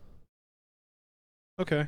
Yeah, I think my only real fear that could translate would be like something demonic. Yeah. What about spoilers a little bit here? when we were playing Dark Pictures, the first one, and it was kind of demonic-ish, but when the part in particular, when you're like, oh, is that you? And I was like, you're like a fucking zombie. And I was coming through the doorway, remember? And I was like, no, it's just me. And you were about to shank me, and there's this giant monster staring in the face. Yeah. No, like that part was just kind of cool, the way they did it. No, demonic. I know it's not necessarily like devil, but you know, like that for that stuff to scare me would be like. That's why it's tough, because growing up in a religious background, I feel like that I just have like this very deep belief in the spiritual realm. So if you do that realistically and portray demonic possession or. Like, I feel like ghosts are lumped into this, but I don't believe in ghosts. I figured out how to say what I believe in ghosts, by the way. Because I always say, I don't believe in ghosts, but I like learning about ghosts. I'm open-minded, but I'm a skeptic. I don't believe in them. I'm skeptical, but I'm open-minded. So, like, that shit can scare me if it's done right. So that type of stuff. Ghosty, demonic-y, possession-y. Those are the only type of horror movies that scare me too. Except for like the obvious jump scares, but that just scares anybody. Yeah. So you don't have to have a fear. So like that part in Dark Pictures was cool. It had like a little scare factor to it, but that was like a different type of scare. That was like a how the fuck did they pull that off? Type of, like why aren't we seeing the same thing? I don't know. It's hard to explain. It's pretty tough for games to scare me. I gotcha. Unless it's like a made to scare you game, like Outlast or, you know what I mean? Yeah. Okay. Is that it then? Yeah, I was really long-winded just to not really answer the question for me, so. Oh, no, you're good. Well, as always, you can send any corrections, question, or feedback to currentbacklogs@gmail.com. I think we nailed that segment. But yeah. Out of order or anything. Nope. I love the questions, by the way. Oh, yeah, they were good, James. Thank you. Sorry they took so long, but feel free to write any more if you want, and anybody else as well. If I'm here next week, I'd love to see more. You have any media pickups? No. Does I bought a new PC case? Yeah, that's like kind of like yeah. So I've been having a little bit of airflow issue with my current case. So the front of it is completely like there's two fans in the front, right? But the front is solid. So what the fuck? Where the air's supposed to come from? So I bought a new case with a shitload of airflow and I can fit more fans in it. So. I currently have that assembled, but my other case completely disassembled all over my floor. So after this, I have to go home and clean that up and make sure the other PC is even working. So, but that's all I have for that, for physically purchasing something. I got you. Yeah, mine's even more disconnected from physical gaming, but I bought tickets to Last Stand Media Live in Butler, Pennsylvania. It's the first time I've heard of Butler, Pennsylvania, but I'm going there in what was that? September? That was August. August. No, I don't know.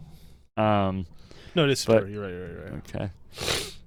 But that's me and Cody talked about all the time on here, and you a little bit with Defining Duke. Yep. But it's Sacred Symbols. Colin Moriarty's the main guy that me and Cody have followed forever. So. Got tickets. I can't wait to go to that. Should be really excited. I'm excited. Good. That's the only media pickup I have, though. So what have you been playing? A plethora of things. Oh. I started Tropica 6. Mm-hmm. Uninstalled it. I want to love... So many times I've downloaded these games, and I want to love them. The idea of them amazes me. The functionality of them kills me. I can't get into it. It sucks. So, yeah, that's gone. I played it for like a couple hours, though. I played some Clone Hero for about 5 hours the other night. Loved it. And I started playing that Spectrum game again. So last week I called it the Spectrum Effect. That's not what the game's called. I knew it, because that's something else, as we talked about. It's called the Spectrum Retreat. So you're getting away from it. That's a sequel. No, that's just what it's called. So I played a little bit more of that. Didn't make it very far. I did not play Prey anymore. You didn't pre-play? I didn't pre-play. I played a little bit of Call of Duty, like I mentioned earlier, but I just can't do it. Played some more balloons.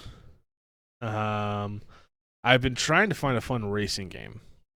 So I downloaded Need for Speed Heat, Need for Speed Hot Pursuit Remastered, and then Forza Horizon 5. 4. Uninstalled in both Need for Speeds because they were bad.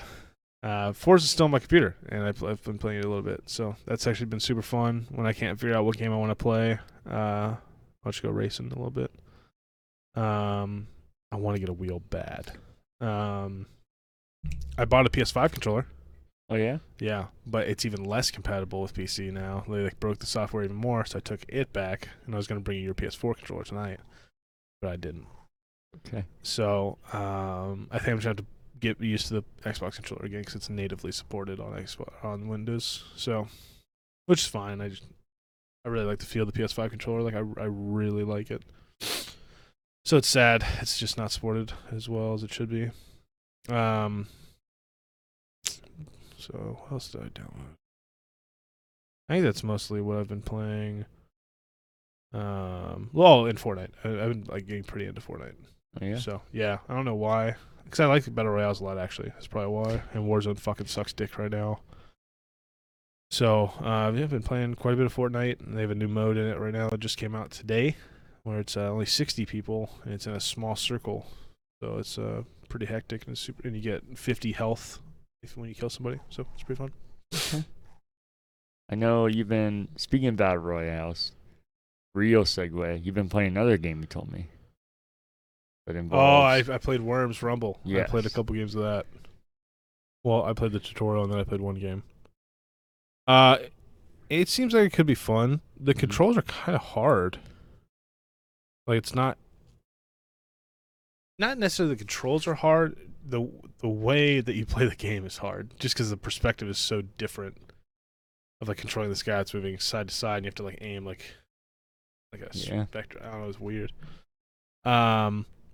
It runs well and it seems fun, so I'm definitely down to play it. Yeah, I also played a few rounds. And we played Sea of Thieves.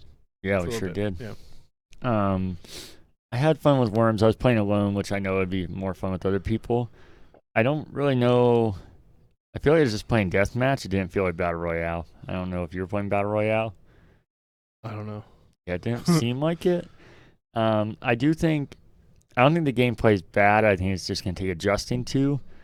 I think, especially if you're used to Worms. I know you didn't play Worms much, but I think that made a lot more sense when it was turn-based, because that was kind of the point. You could take your time to set up like the perfect shot, and that's why a two-stick thing works so well. But with it being, what do you want to call it? Why am I blanking? I don't know what word I'm looking for, but it's not real-time, I guess, is what I'm saying. So you can... Or it is real time. Yeah. So you can shoot while you're moving, which makes it a little too chaotic, and you can't really like aim or anything. It's kind of just going crazy. But it was fun.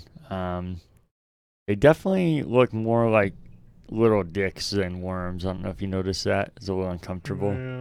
Yeah. I wasn't a fan of that. They used to be really cute. Now I'm just looking like I'm looking at a bunch of little dicks. But it was fun. I want to play with other people. I don't know if I was playing Battle Royale. I want to try that. And was there a green gas that was coming in? There was, but I felt like it was just Deathmatch. I just kept coming back, and I was killing other people. And you shouldn't be able to come back. Yeah, so I don't fucking know, dude. I got 3 achievements, and I actually played, I did like you, the tutorial, and then one full game. It just lasted a while. I got 3 achievements, and one was 3 kill streak. And it was funny because I was in a party and I was like, yeah, I don't have any fucking clue what's going on. I don't know if I'm killing it. And then I got an achievement in the middle of that sentence. And I was like, oh, I guess I got 3 people in a row without dying. I didn't know I did that.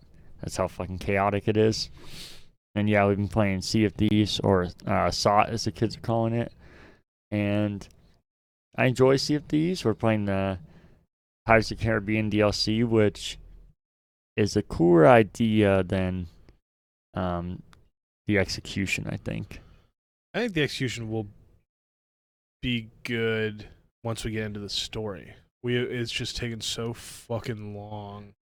We've done 2 chapters, though, and there's only 5, so I'm starting to think this is the content. You just go through these. The people I've talked to, Bazooka's finished it, and then I've seen people that finished it that says it gets really good.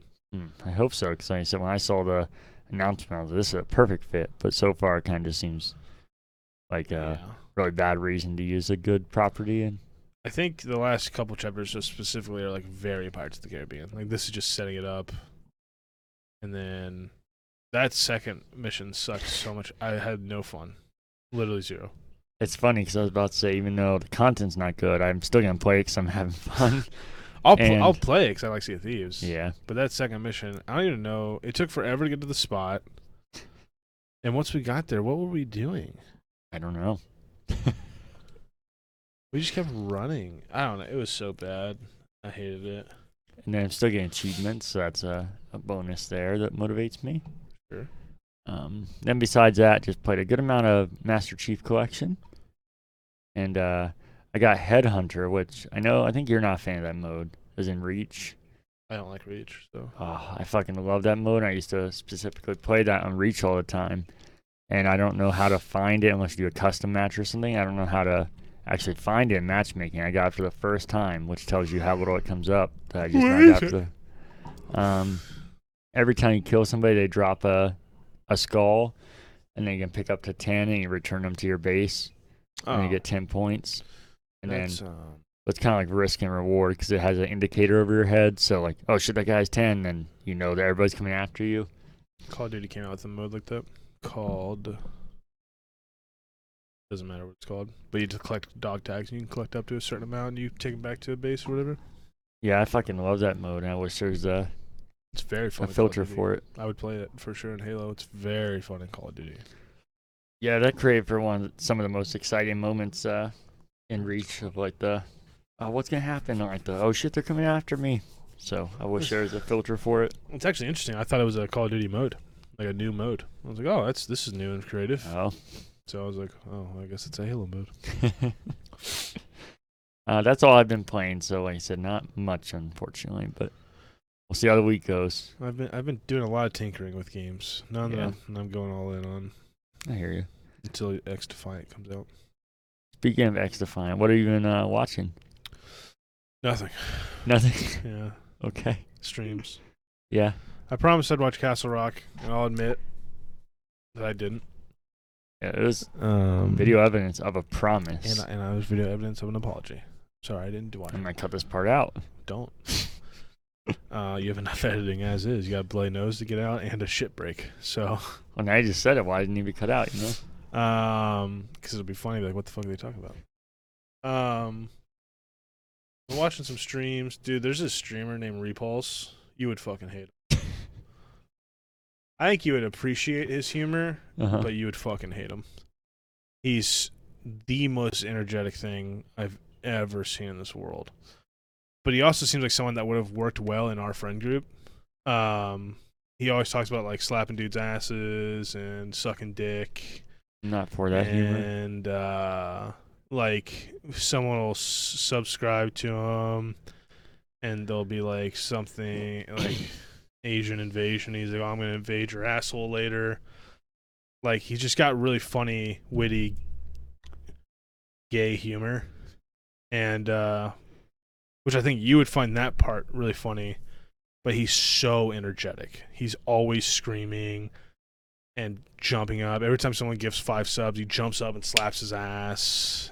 And he, like, deep throats his mic. And he's, like, he's fucking awesome. But I watch him every single night before I go to bed. Every single night. 9 p.m. And he stays on until like 6 in the morning. You stay on the whole time? No. That's like why I have headphones in bed and I'll fall asleep though. Because I have this little thing in my bed that's hooked to my headboard that holds my phone right here. So it's super lame and it's super loud every time. He's like, it's like this. It's actually way louder than that, but how loud that is to you guys, that's how loud it is in my bedroom when my wife and my dogs are trying to sleep.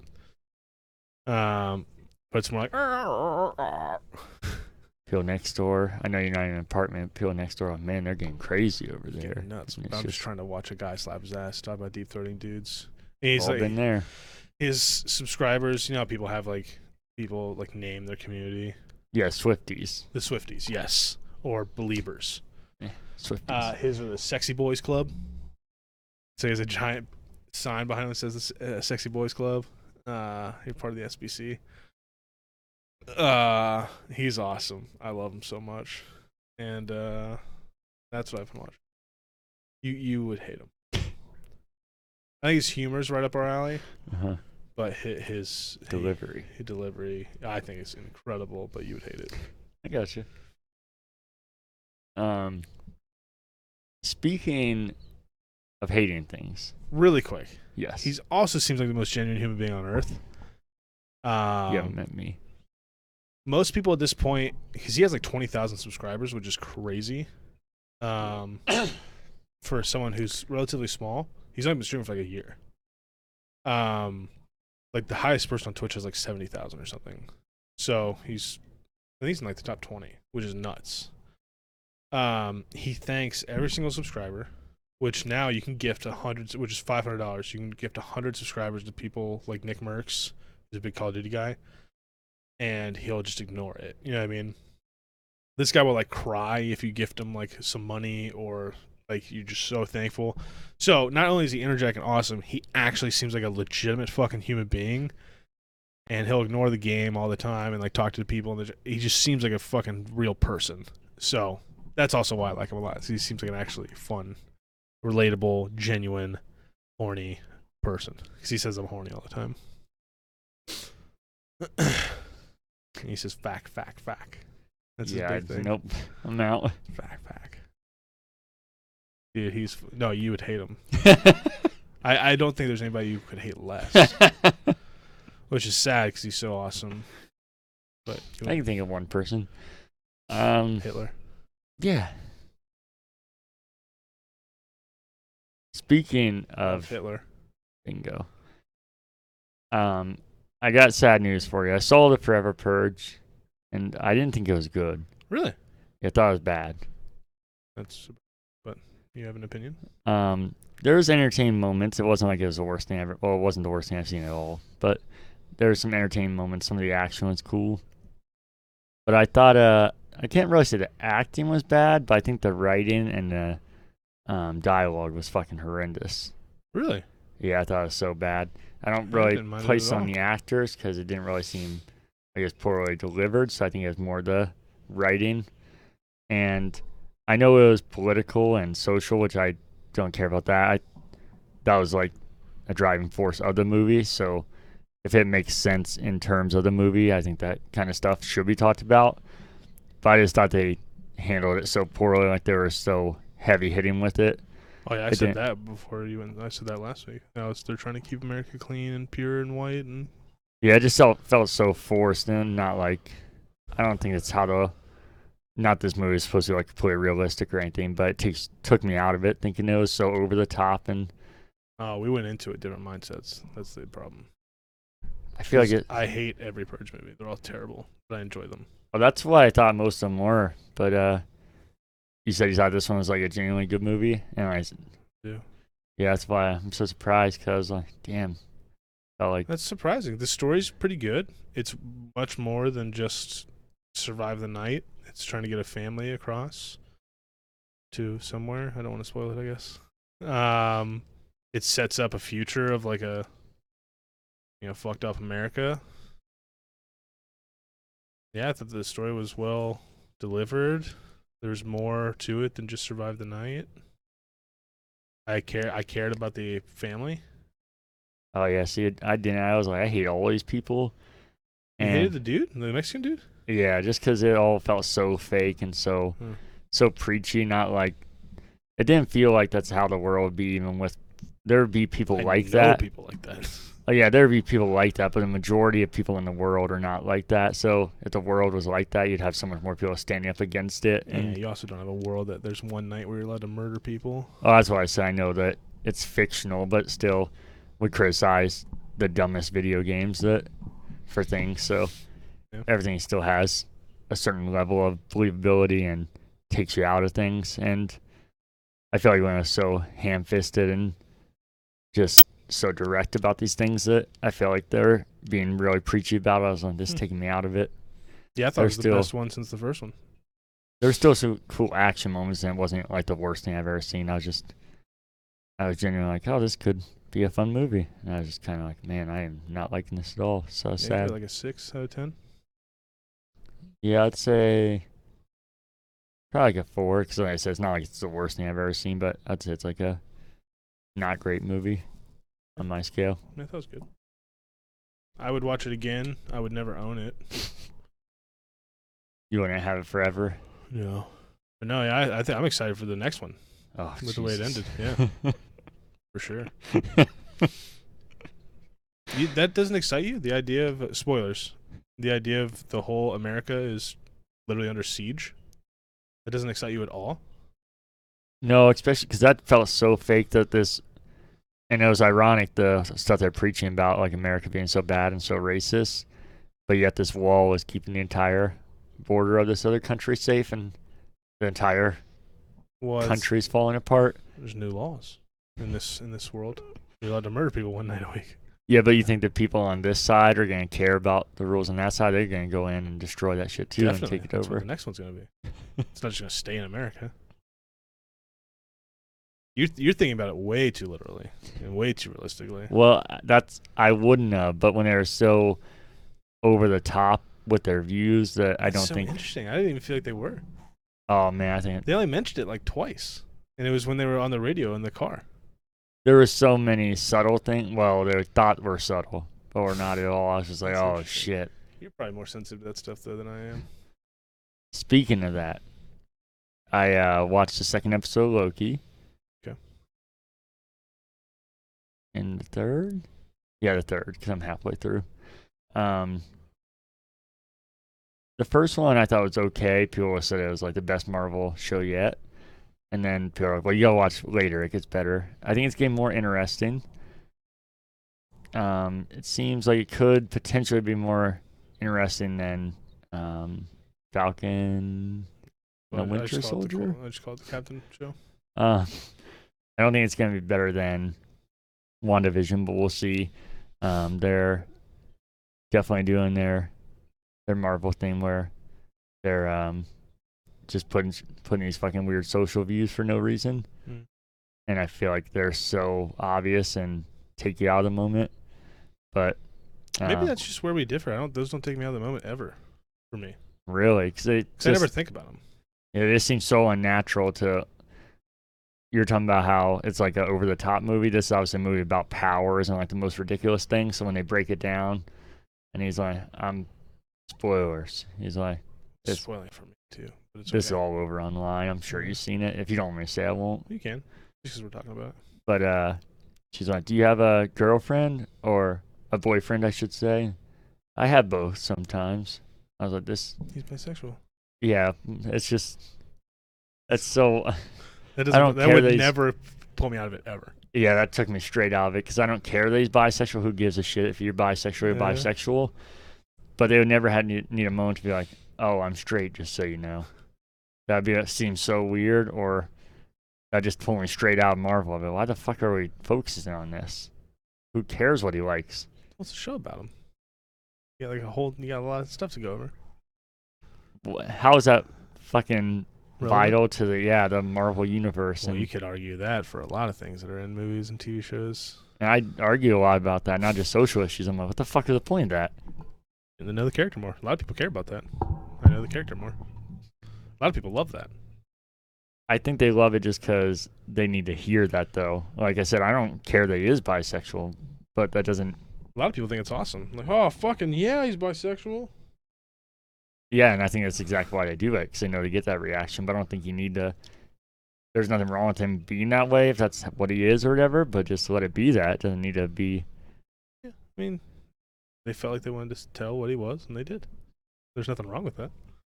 I think there's something very wrong with how things are getting delivered, and I feel like we obviously do see things different, but I feel like the fact that you didn't realize a lot of things in The Purge shows how common these kind of things are now, that it's just like so obvious that... Well, I think I'm different, because I give so little of a shit about that type of stuff that I'm just still sucked in. So social issues, like, I'm all for everyone having the rights they need, and every gays, you know, all that shit. I'm all for it. I love it all. Like, you should all have what you want to have and be what you want to be. And so when that stuff is even being thrown in your face, I'm just like, oh, nice. Oh, I'm the same. And I don't even like it, but it doesn't like take me out of it. Like, oh, why would they do that? Yeah, it does for me, because I'm the same exact way. I'm like, as long as you're not harming other people, who gives a shit? Everybody do whatever they want. And that's why it's... So why does it matter that they brought it up? That's exactly why it does, because everybody should be able to be that way. We don't need to force down people's throats, and the more you do that, the more it's going to cause division. But if it is something that needs to be brought out, like if there's a point in his story where there will be a boy, it needs to be established that he... Or you could just do that, like, hey, I met a girl, and you don't need to be like, hey, I'm straight, and then later they meet a girlfriend. Well, you don't. That could just happen naturally. Well, people don't come out as straight. Yeah, that's why if you really care about that and you want things to be different, handle it differently. Just let him meet a guy, and if people react poorly to that, that's on them. Well, you could do it that way, or you could ask what his preferences are. There's literally multiple ways to go about it, and they're all fine. I guess they're all fine in your eye. I think that creates more division. Really? Asking people what they prefer? I think this is how things get so mixed up, and people assume people are racist or don't like gay people or any of this stuff, because it's not an issue that you're asking that. It's an issue that if you question that, or if you question the motives of something, that means you don't support it.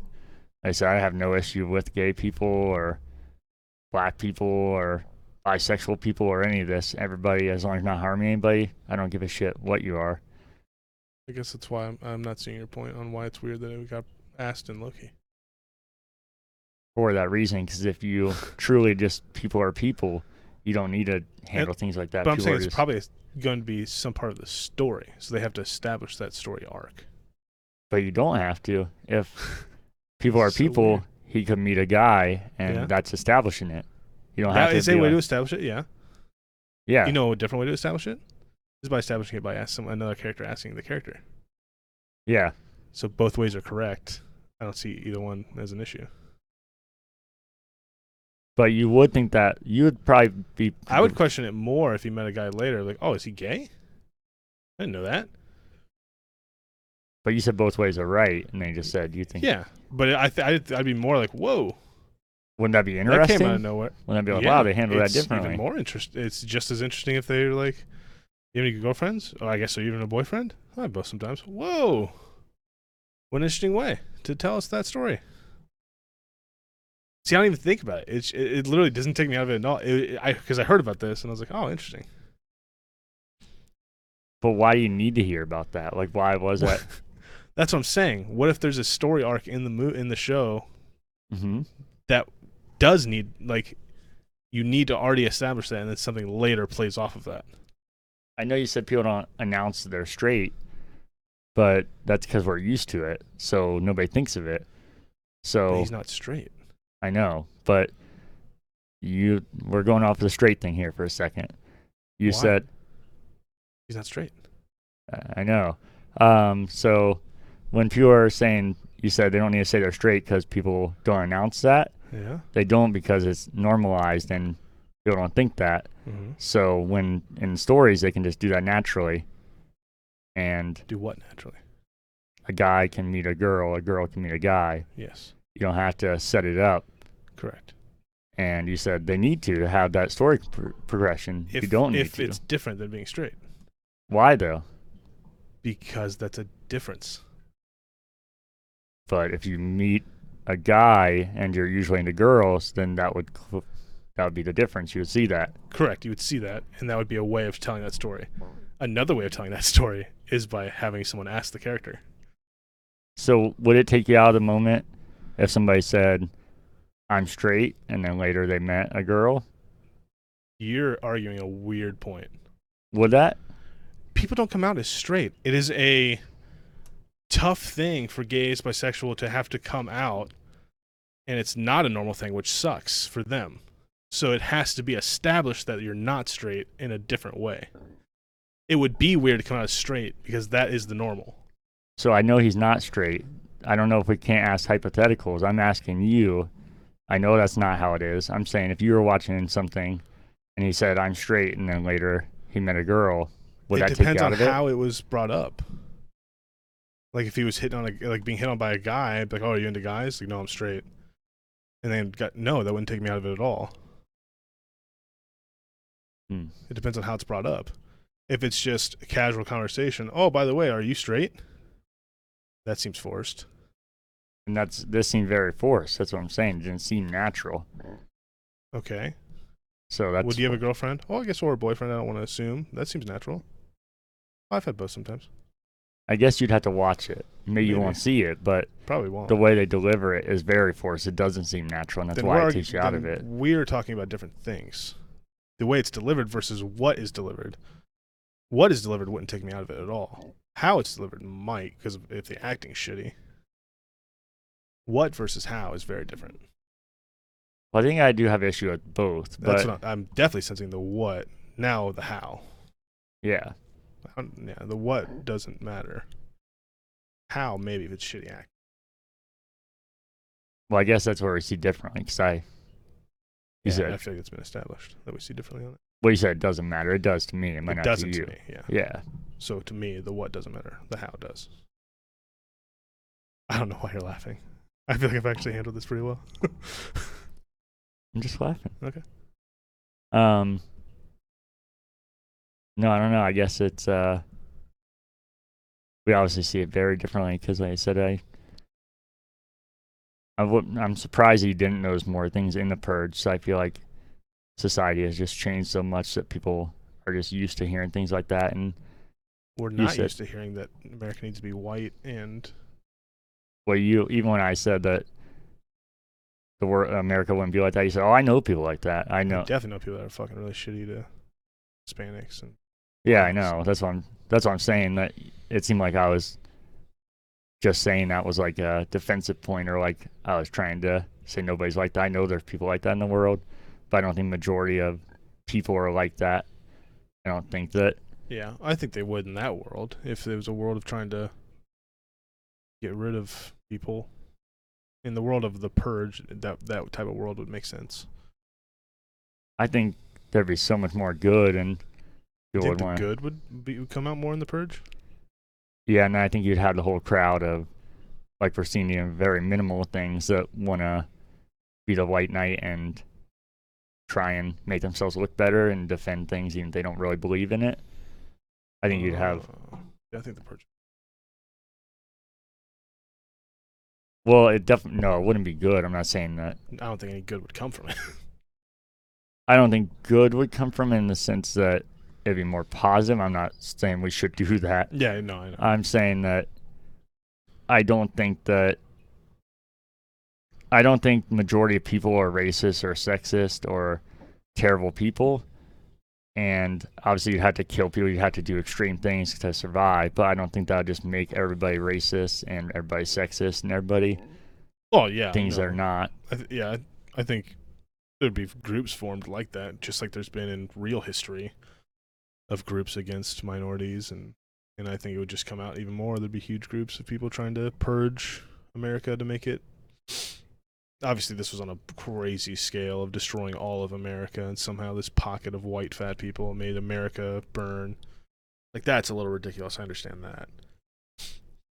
But if we're taking it serious, I think there would be little forms of that. But I think for the most part, yeah, it would probably just be people hiding.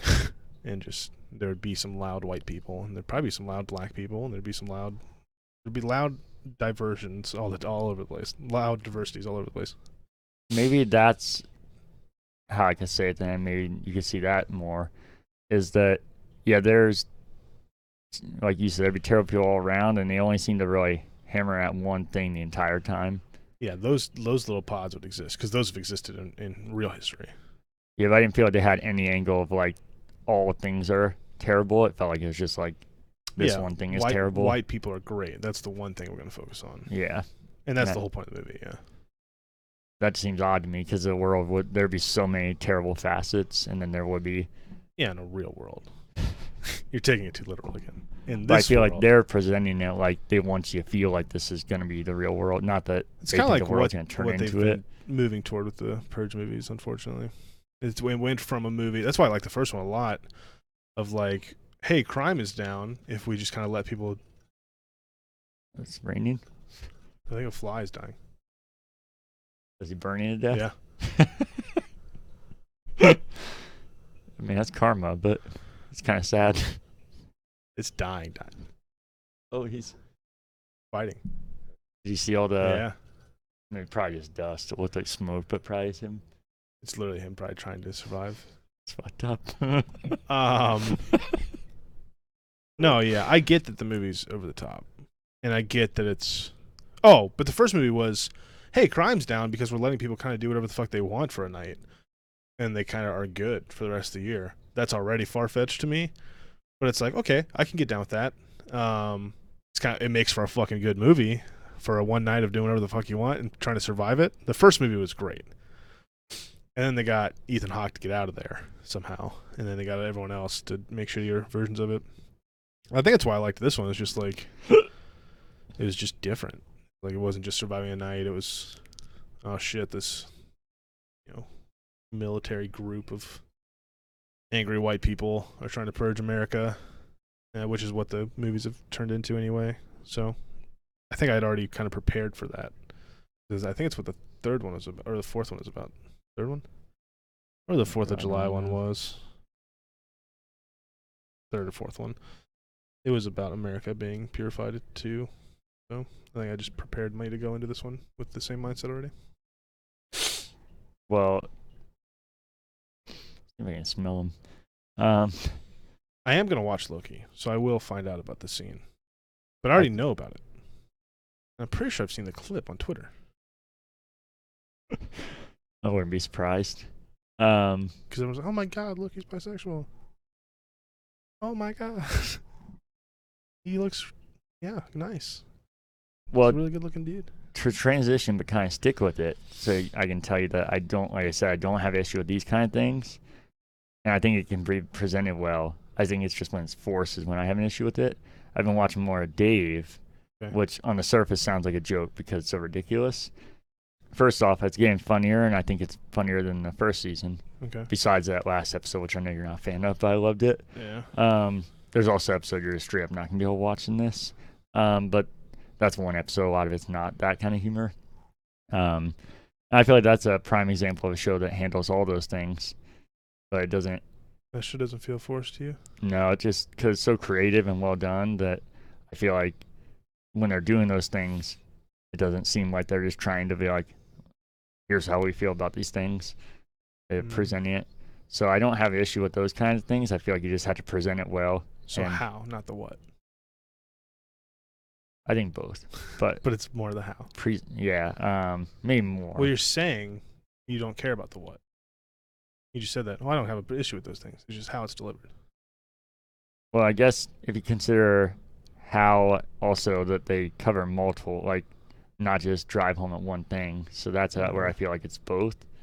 But if you're considering that a how as well, like they don't just try and go at one topic or one race or gender or one thing the whole time. They're definitely, Dave is definitely pointed, and they definitely force topics to talk about for sure. But they can do it in a funny or good way. Yeah, and it definitely, it leans more towards... so you just need to be creative. Is there another one? The big ones are above the green. Get a fly slaughter. I'm going to be fucking dead. Maybe he'll join his friend. He's like, hey, where are you? He's probably, that noise is probably him screaming. No, Dave, don't come in here. Oh, I thought you actually got him. Yeah, I might have. If there was a wall, I was kind of worried about knocking her whole set down. I also wonder what the... Oh, I can't see it. No. That's actually... All I've been watching is those three things. Does if you like... Green screens are weird. Have you been listening or reading any books? Mm-mm. No? I finished Console Wars. Nice. I like it. I think it's hard for me to follow books in general. That's why I started listening to audiobooks. But I feel like I noticed, even with audiobooks, if I don't already know the story, it's hard to follow. Like, I've been listening to a lot of books that of things I know, like video games or movies, so I kind of have an understanding of it. So I feel like I'm kind of like you, where I kind of need to visualize things. And if I have no connection to this thing, it's hard for me to visualize what they're talking about or saying. Mm. Or something like Console Wars that is historical, and they're covering so many different people. There's only so many different voices you can do, no matter how good of a reader you are. I'm like, this sounds like that other guy, and his name's Tom, his name's Kevin. I don't. Oh yeah, you're into the voices. Well, not even criticizing like that. I'm just saying, no matter how good you are at it, it's so hard to, if you're covering 30 people in a book, to have different voices. Nobody could really. That would be so hard for anybody to do. Yeah, and I would just read them, not do voices. I'd rather just read it like a book. And when they're not like standout obvious characters, like Master Chief or characters like that, when there's normal people, I'm like, I can get mixed up who's who and where are we at here. So I think the book's really good. I just wish I could concentrate on more, and I know they're making a series on this, so that might be more my style. It helped I did already know the base story of this, but I didn't know like all the people and all the names, so it was a little harder to follow. There is a lot of interesting facts in that book that I did not know, even though I know the broad story of it. Mm-hmm. And if you're into video games and history and seeing where we got now with people hating each other for having certain systems, this was the start of it, and get an idea of it. Nice. And then audiobooks, I never had that issue with. I can follow audiobooks pretty easily. Really? Yeah, it doesn't matter the genre. I've done horror, suspense, thrillers, comedies, fantasies, and I don't know why, but I'm pretty. Maybe it's. I don't know, maybe it's just the way my brain works. I can visualize what he's saying easier. I don't know. I feel like I've always been able to follow audiobooks pretty well. Yeah, I don't know. Maybe it's 'cause I've only done a few. Maybe I just gotta get used to how they do it. Maybe you find like a certain type of guy you like. Yeah. I've been trying to do it my whole life. But then I got my next book, and it's Armada, as you saw when you got in the car. I've read that book physically.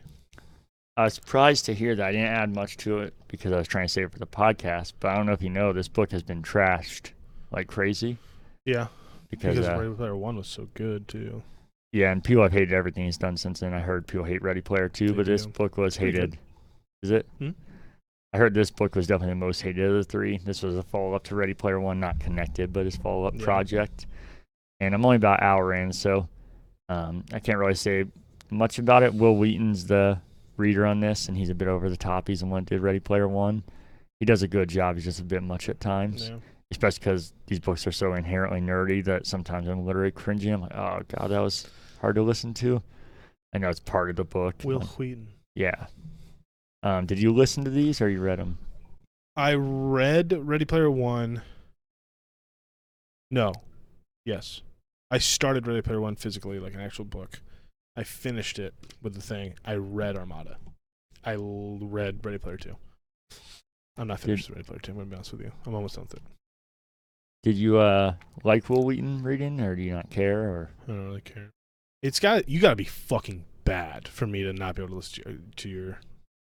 The best is whoever does the Harry Potter books. There's two guys. One of them's last name is Fry, and I don't think it's him. Greg Fry? No. Greg Fry is a former Ohio State quarterback that used to announce Fry? Destroyers games. No, I know who you're talking about because he's a narrator in Little Big Planet, but who I'm thinking of. Stephen Fry. Yeah, Stephen Fry. That's him. And Jim Dale. I like Jim Dale a lot. But I think people love Stephen Fry more. Yeah. I think I have both on my. But he's fucking incredible. Both those guys are incredible. But I think I really like Jim Dale. I've heard some pretty. The dudes that do Stephen King's books are pretty bad.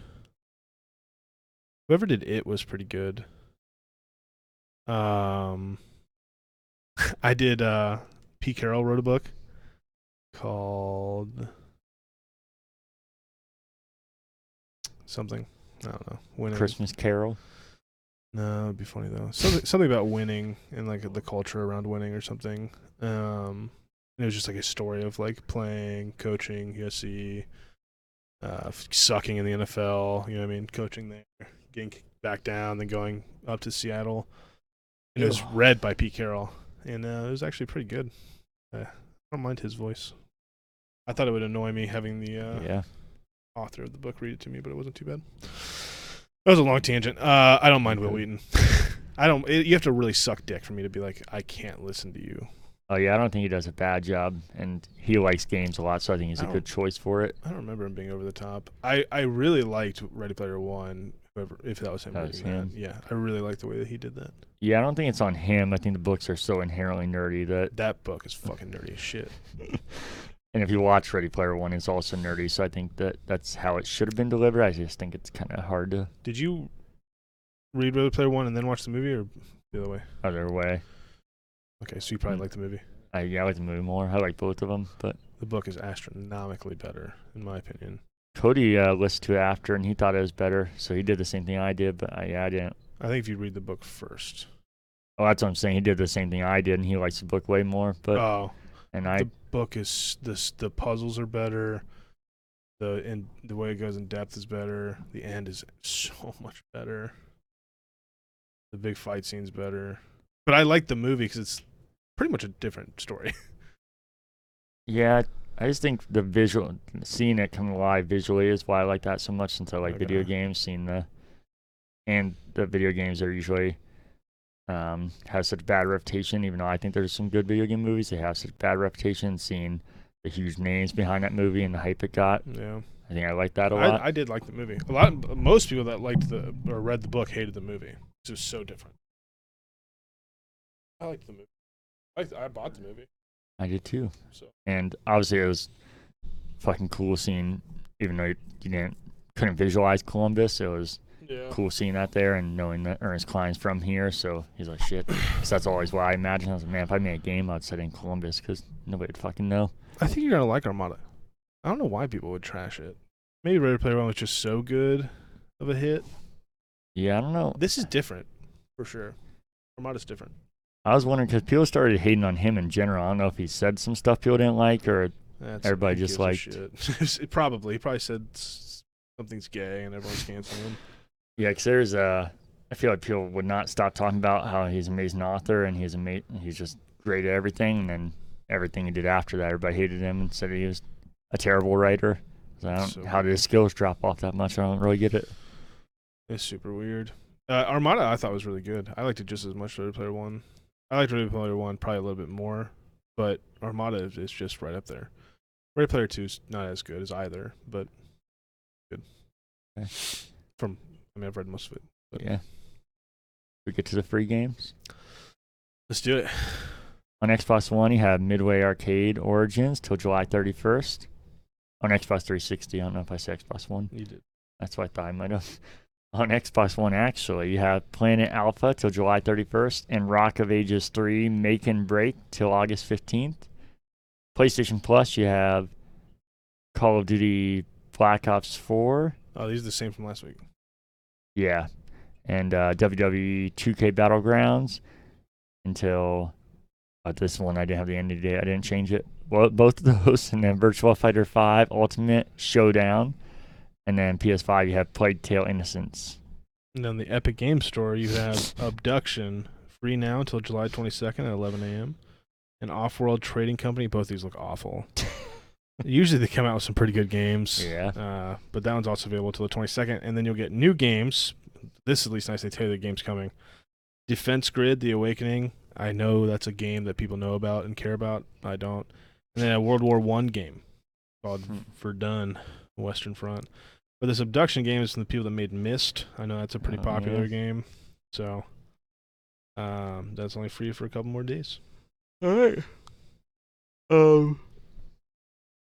I lied to you. I said I had a fake outrage this week. I didn't get that ready. So if you're here next week, I'll have fake outrage so you can understand. Still not sure what that is. That's why I said I'd have one ready for you so you can understand, but I failed. I'm angry. I just didn't think about it, actually. I'm outraged that there are people that look too much into TV shows. Is that fake outrage, though? I think so. Yeah, I'm not actually mad about it, but it is, right? Yeah. Like, people do it, like you. Just kidding. But people definitely do it. Not do it. People do it way more worse than even what you're saying. And that would fake. I don't know how it works. I'll teach you if you're here. I was just trying to go back to our conversation, and I just didn't do it well. Well, if you're here next week, I'll have one ready for you, as I said last week. Can I do a little sneak peek of what Cody picked up this week? I'm going to do one sneak peek. Okay. This guy I haven't talked to since he moved to Seattle, and when I worked at Sutphen, just keeps sending me Instagram pictures. Super weird.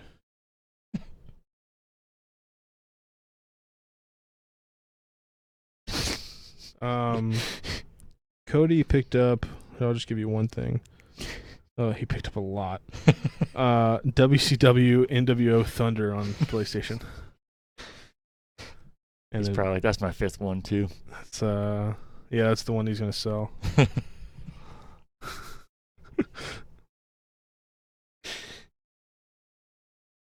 The joke, kind of. Oh, dude, he got Matrix Path of Neo. You said one. Now nobody's gonna tune in now.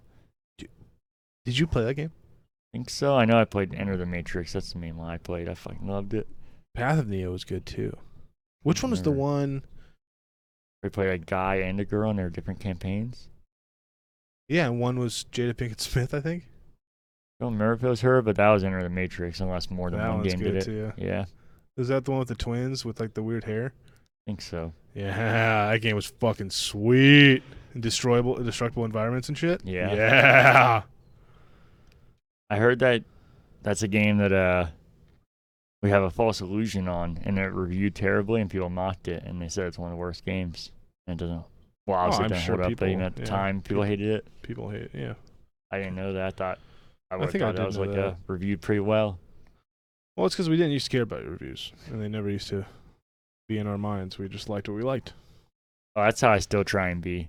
That's why I try and be. I try and be that way, but they still sneak in. Just they do every now and then, but not often for me. That's why you'll hear me say that I don't like a lot of popular things or vice versa. But that's another reason why I won't play Outriders. That and I have to pay for it. Yeah, see, that's why I think for the most part I don't, because usually if I hear stuff like that, I'm like, I want to see for myself. I don't know if that many people are saying it. Performs super bad and the loot sucks and it's just not worth it. It doesn't sound like something I want to put time into. Well, I know what I played. I had a shitload of fun, so I gotta see more. Maybe if it changes, I'll stop playing it. But especially, I got on Game Pass, so yeah, it's all you. I'll play it, and if I have to pay for it, especially $60. You're an outsider to the Outrider. You know that? Yep. Should that be your new name on here? No, I think we already have one shitty nickname for me. Hey, I try to let go. You want to bring it back. Because I like you and I want you to feel happy. I was happy and let it go, and then you brought it back, and then I was like,